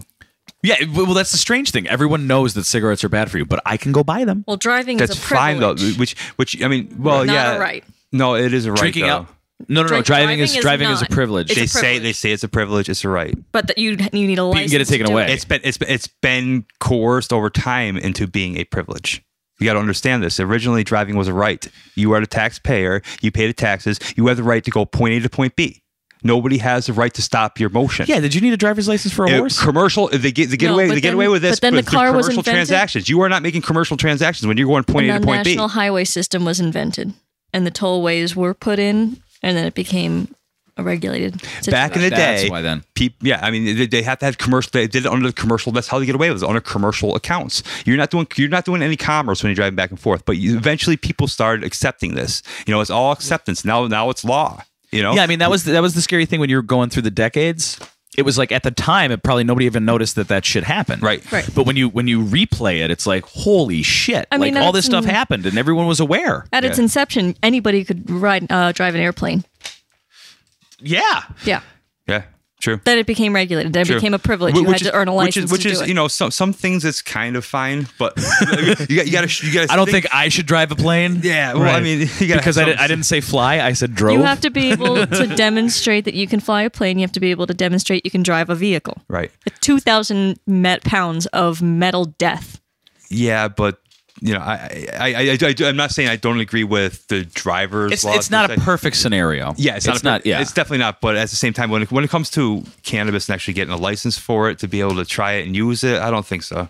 I'm not. I'm not. I'm not. Well. I mean, I need an Anymore- ID and card. They make many control. They've they've kept it at Schedule One for this long. How are we going to? Handle like, trust them with any other kind of stupid control like that. It's one thing if like like liquor, like liquor, how they handle liquor, like that's fine. They can handle liquor like Anybody marijuana can or buy that. Yeah, right. You can go. You can go to a state-run store. You can. They they kind of handle the business end of it. That's fine. And then if you get behind the wheel of a car, you get your license taken away. But you can still drink your liquor. Exactly. Exactly. No, no. With cannabis, I mean, you should you should be able. I mean, technically, you, can, you Right. can't make your own liquor. You can make your own liquor. Yes, it's very it's very dangerous and it's tough to do. And Depends. You know, um, growing cannabis is not. You know, you can produce your own cannabis. You know, so there's no reason why anybody shouldn't produce their own cannabis and be able to consume their own cannabis. Even even at 18 years old, I don't think it's a problem. I don't think it's a problem. But you know, I'm willing to make a compromise at 21 that's fine. At least we have something. We're not, and we're not, there's no criminality involved anymore. But as soon as you get more rules and regulations and little driver's license things, you have that much more criminality pop up because of it. yeah, and then it goes on a some sort of record and like Yeah, It- it's, Yeah, the I- same, dude, it's the Chewy, same like- system with a new Sure. face. Same honestly, system with a dude. new Like I feel for you. Like I think you got railroaded, man. oh yeah, Every That's just time. that's just me. that's the reason why he's here today. I mean, I, I I can't drive around my own hometown anymore because the cop Yep. has arrested me this so many times that he looks for me. He pinpoint oh, Profile. I got him before. I know he's carrying something. I've been pulled over a hundred times for nothing. You know, like just because. I mean, the it's cop it's, saw me. Uh, it's mean- but the same guy. Yeah. It's, I live in a small community, so you know everybody knows everything. And as soon as I got arrested the first time, I was labeled as as a criminal and a drug addict. One cop towns, And then, uh, yeah, Is it literally like a what? two cop. They Yeah. did have two cop. Now, Well, they have night and day. yeah. Somebody's got to take no, the night they, patrol. they have Thursday and Saturdays. You know what I mean? It's it's that kind. But either way, it's uh, they see my car, they'll pull me over, Yep. and then once they have me pulled over, they'll say, okay, well, what do you have in the car? And if I don't have anything, then they'll go around the car and look for, you know, bald tires or not wearing a seatbelt. and in But, like, Pennsylvania, I- they can do that without a warrant. yeah, they can search. Yeah, I've With said no warrant, you, you you can't you have the right to say no, no more. It's it's gone. It's gone, uh, gone out the window. I've They had can- to sit there for three hours waiting for a drug, a canine unit to show up because I said no, you cannot search my car, and they said, well, then we're calling the canine unit in. You know what I mean? And then And what happened after over. that three hours? They found a seed and a stem on my car and counted as marijuana and got me for possession. Wait, a seed and a stem. Maybe a couple of each, but yeah, nonetheless, Yep. nonetheless, no actual flower, no actual leaf, no. But because it, you know what I mean, and and oh my God, there's an there's an empty can of beer in the in the bed of the truck, a separate entity from the cab, the bed of the truck. I may have picked it up on the side of the road, recycling, still uh, open container. You know what I mean? In the bed of your truck. in the bed of my truck, yeah. Jesus Christ. So we need to All end this. We need, of- we need to end this. We need to end it right now. me. 528's out there. I mean, we we've taken a lot of signatures. We're only like 3,000 signatures away from getting on Tom Wolf's desk. Now that's Getting it now to- who's supporting this bill? uh it is it, Somebody's somebody's got to bring it to the floor. So who's who's the politician? Leach, Sen- Senator Leach, Senator Farnese, right now at this point ha- are the only backers on 528. It's going into either Health and Human Services Committee or another committee for a vote, and that and that's up to us to get it actually there. They'll, they'll stall it. It's been in, in the Senate since 2013. Now, if we don't do anything, it's going to be there until 2018 until somebody Right. decides to do it. Vote we're, for only, we're only we're only 3,000 Chewy. we're only 3,000 votes away from getting it on the desk. So, I mean, that, Well, that's- if you if you have a form, I'll sign it tonight. yeah, I, if it's, you on, it's one. online. It's online. Oh, okay. Then Yeah, just direct me there and I'll Yeah, sign it. Absolutely. If I haven't already. What is Where- the name of that where's the form? website? Was it moveon.org? Is it on moveon.org? MoveOn.org, I think it is. It's uh, Pennsylvania cannabis If you, legalization it- bill. you know, Yeah. you're, you're you're back on Facebook now. So can you send it to? Yeah, if you To want to send it to me, I can actually link it in the story that goes up. or as well, NEPA so. cannabis rally too. Yeah, I mean, yeah, I'll, Okay. I'll definitely, I'll definitely send it over to you guys. 528. Sure. I mean, I'm look, I'm looking for. I mean, there's, I mean, we had people down signing the signatures that I would never expected to sign. You know, and that's the thing is people are willing to sign it as long as people are willing to come out and say, "Hey, listen, we're human." We're coming to show you that we're we're we're not a breed of heathens. You know? You're not- you're not- Sure. yeah, we're not we're not here to tear up your whole town. We're here to play you music. You know? Come on. Maybe give you a s'more. Yeah, you know what I mean. We had great snacks there too. The food truck was wonderful. It sold out. It totally sold out. So all the food trucks that said no, All the food trucks said no. I, I had a lot of them didn't answer. Some, Oh, were- they would've some made weren't so ready. much money. But the, the one one one food truck said absolutely, and you know what? They're the ones who will get our business from then on out. Are you allowed You to say who it was? Absolutely. Yeah, it's uh the Bite Mobile. It's Bite Mobile. They sold out. Is it the They- red and blue one? no, yeah, the orange, like kind of like a, like a Oh, okay, yeah, yeah, But they have like chicken bites, and oh my god, it was perfect. I mean, they sold out of just about everything they had. Everybody was happy with the food. It worked out perfect. You know, we, we invited quite a few quite a few local food trucks. We went through like two weeks. We had to prepare for this thing. So Yeah. maybe because they don't check their Facebook messages or whatever it is. But yeah, hmm. these are the guys only the only ones who responded, and I'm glad they came. You know, That's great for them. yeah, absolutely. Do we have to move, we have to move on to the last one? We've been here for s- very long. I can't feel my ass. we'll wait till we get done after here. 420, right? That's true. There's still time. There's still time. we still have time. Yeah. Well, I, I was going to do uh, uh, something else uh, for this week uh, that I'd saved from last week, but I figured, you know, we'll, we'll, we should take at least a couple comments about, you know, the, the, the episode and related to that. Um, so we did get a few responses on social media. And uh, so, uh, you know, I, I had said, you know, what, uh, what, what opinions or viewpoints should we bring up? And uh, Casey said, uh, I think the planet can put its big girl panties on now which I completely agree with. Um, uh, Sergio, who who was uh, on the podcast in an earlier episode, says, "What about people like me who think weed is lame and don't know what the fuss is about?" Casey, in response, says, "Then you don't get a vote, Sergio." and then Alan, who is on the same podcast as uh, Sergio, says uh, the whole- podcast should be about it, which of course it is.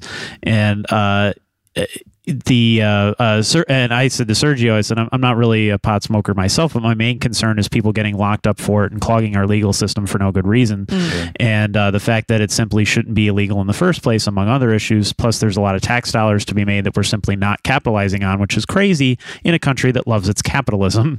In other words, like everything else, I come from this from a nerd's point of view. And he said, I totally, uh, uh, Sergio said, I totally agree with you uh, about locking people up for it. I just don't get why people like it so much. When I was in high school, it was cool, but anytime I tried to smoke it as an adult, it just uh, made me tired and feeling shitty. And so Billy said, Better shit, man.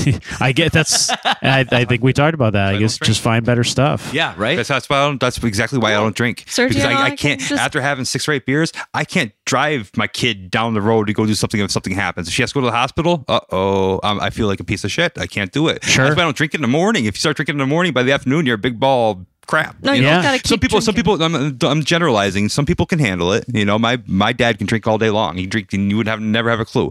You know, he's used to it. But you know, that's that's kind of how I feel about alcohol too, in the same respect. You know, Sure. And- but I, I would never. But I would never want him not to have alcohol, or anybody who who wants to have alcohol have alcohol, or somebody who doesn't want to have, not have alcohol not have alcohol. You know, so hmm. I mean, you can make that choice. Yeah, but I mean, Sergio at the same time, you know, he he made a choice. Yeah. he's like, I don't, That's fine. you And that's but fair. That, that's, but you know, I don't want to eat a crimpet. All right, cool. Yeah, don't. Yeah, I You don't have to. I want to smoke and drink, so I don't have kids.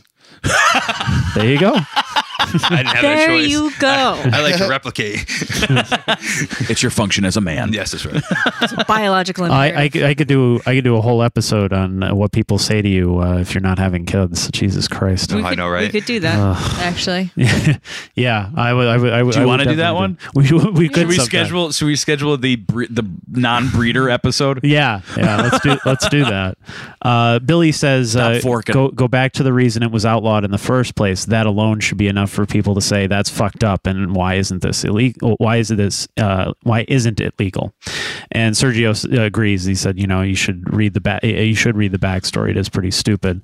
Uh, and our last comment was from uh, Pat, who says, uh, I think you should discuss the various ways of ingesting marijuana, which we did talk about, and uh, the different medical pro- uh, uh, medicinal properties uh, each serve. Uh, given that, uh, given the stoner some truth behind the health factors of marijuana, so the uneducated don't argue that it's a miracle plant that has no negative side effects. For instance, it's healthier to the lungs to vape than to smoke, and edibles tend to give the most medical benefits. Uh, huge pot enthusiast here, so everyone knows. But I know marijuana isn't some miracle that can't do harm. It absolutely can.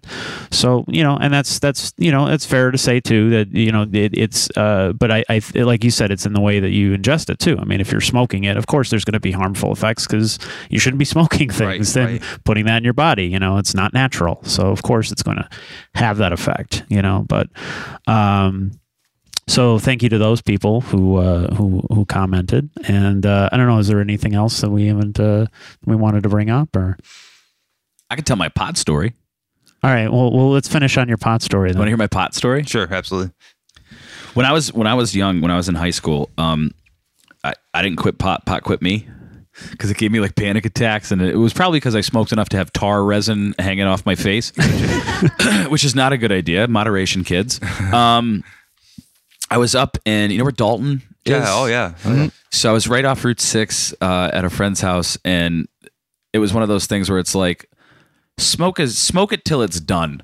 Oh, we used to lock each other in vehicles and freaking six in a row. So- So stupid. Yeah. But I, I so I did I did that. I think I was I think I was 17 or 19 or something like that. And uh, I started having a panic attack. You get tunnel vision, like the, the walls close in on you. I can't breathe. I think I'm going to die. Uh, I need cold air, like all that. The tip, uh, yeah, every symptom of a panic attack happened. So uh, my buddy was there, and I said to him, I said, I said dude, you got to take. And he was stoned too.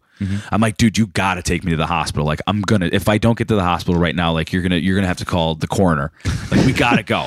Okay, So I get in this. What did he have? Oh my, a Ford Escort from like '86. Ah, those are right. awesome.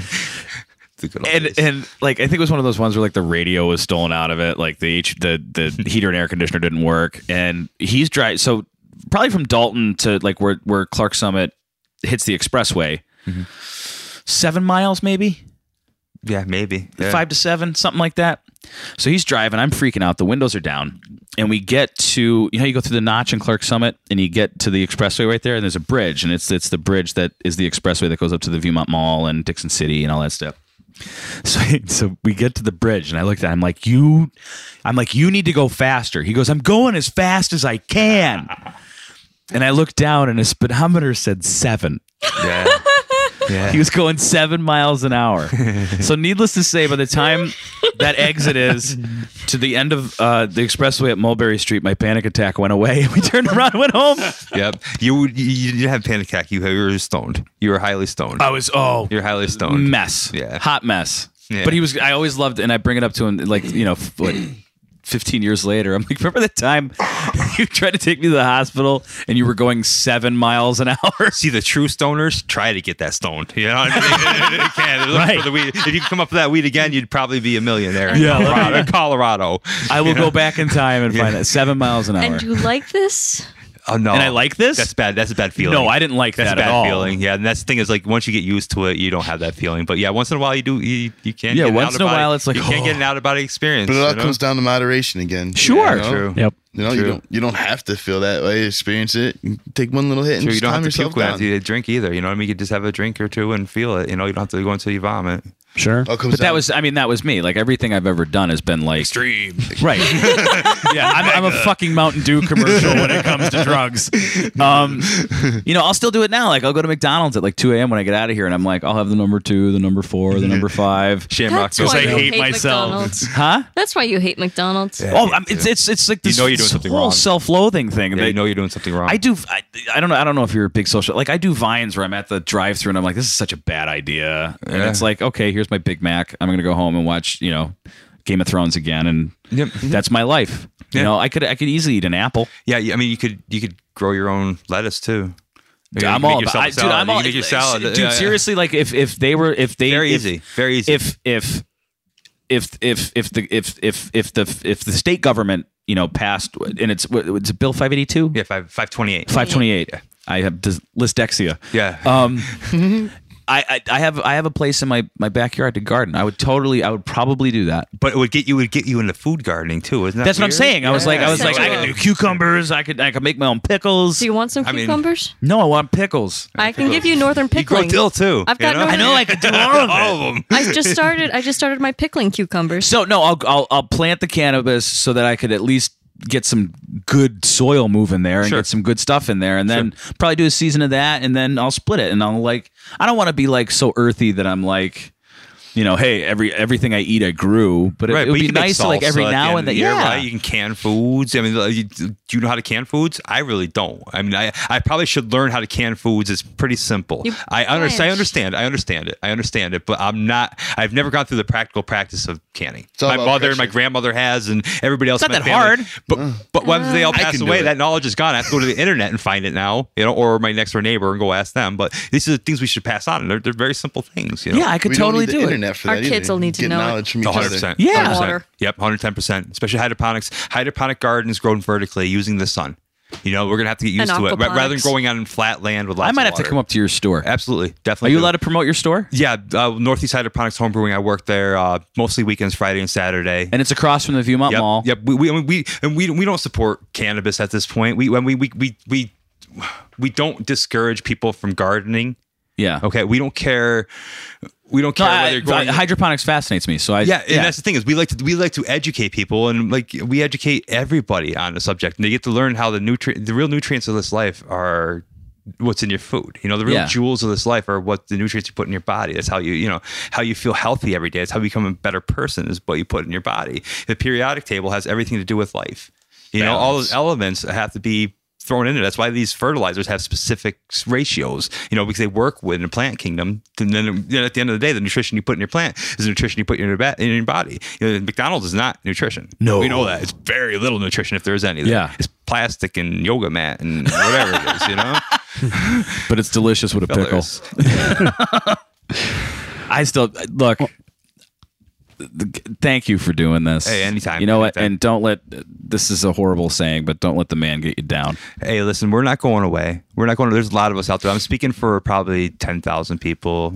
you know, fifteen thousand people. Well, at least 500 from yesterday. Yeah, and, and, and there may be only two behind me, but you know that, that that's uh, I don't care. I'm out to speak about it, tell the truth about it. If anybody needs to talk, I mean, I don't I don't talk cannabis. If you want to talk Colorado and Washington and it's in Washington D.C., Yeah. you know that's fine. We can talk about that. But when it comes to actually you talking about growing pot right now in your house, I can't talk about it at a store. That's the way it is. That's the way it is. I, mean, Sure. I just can't give you that advice.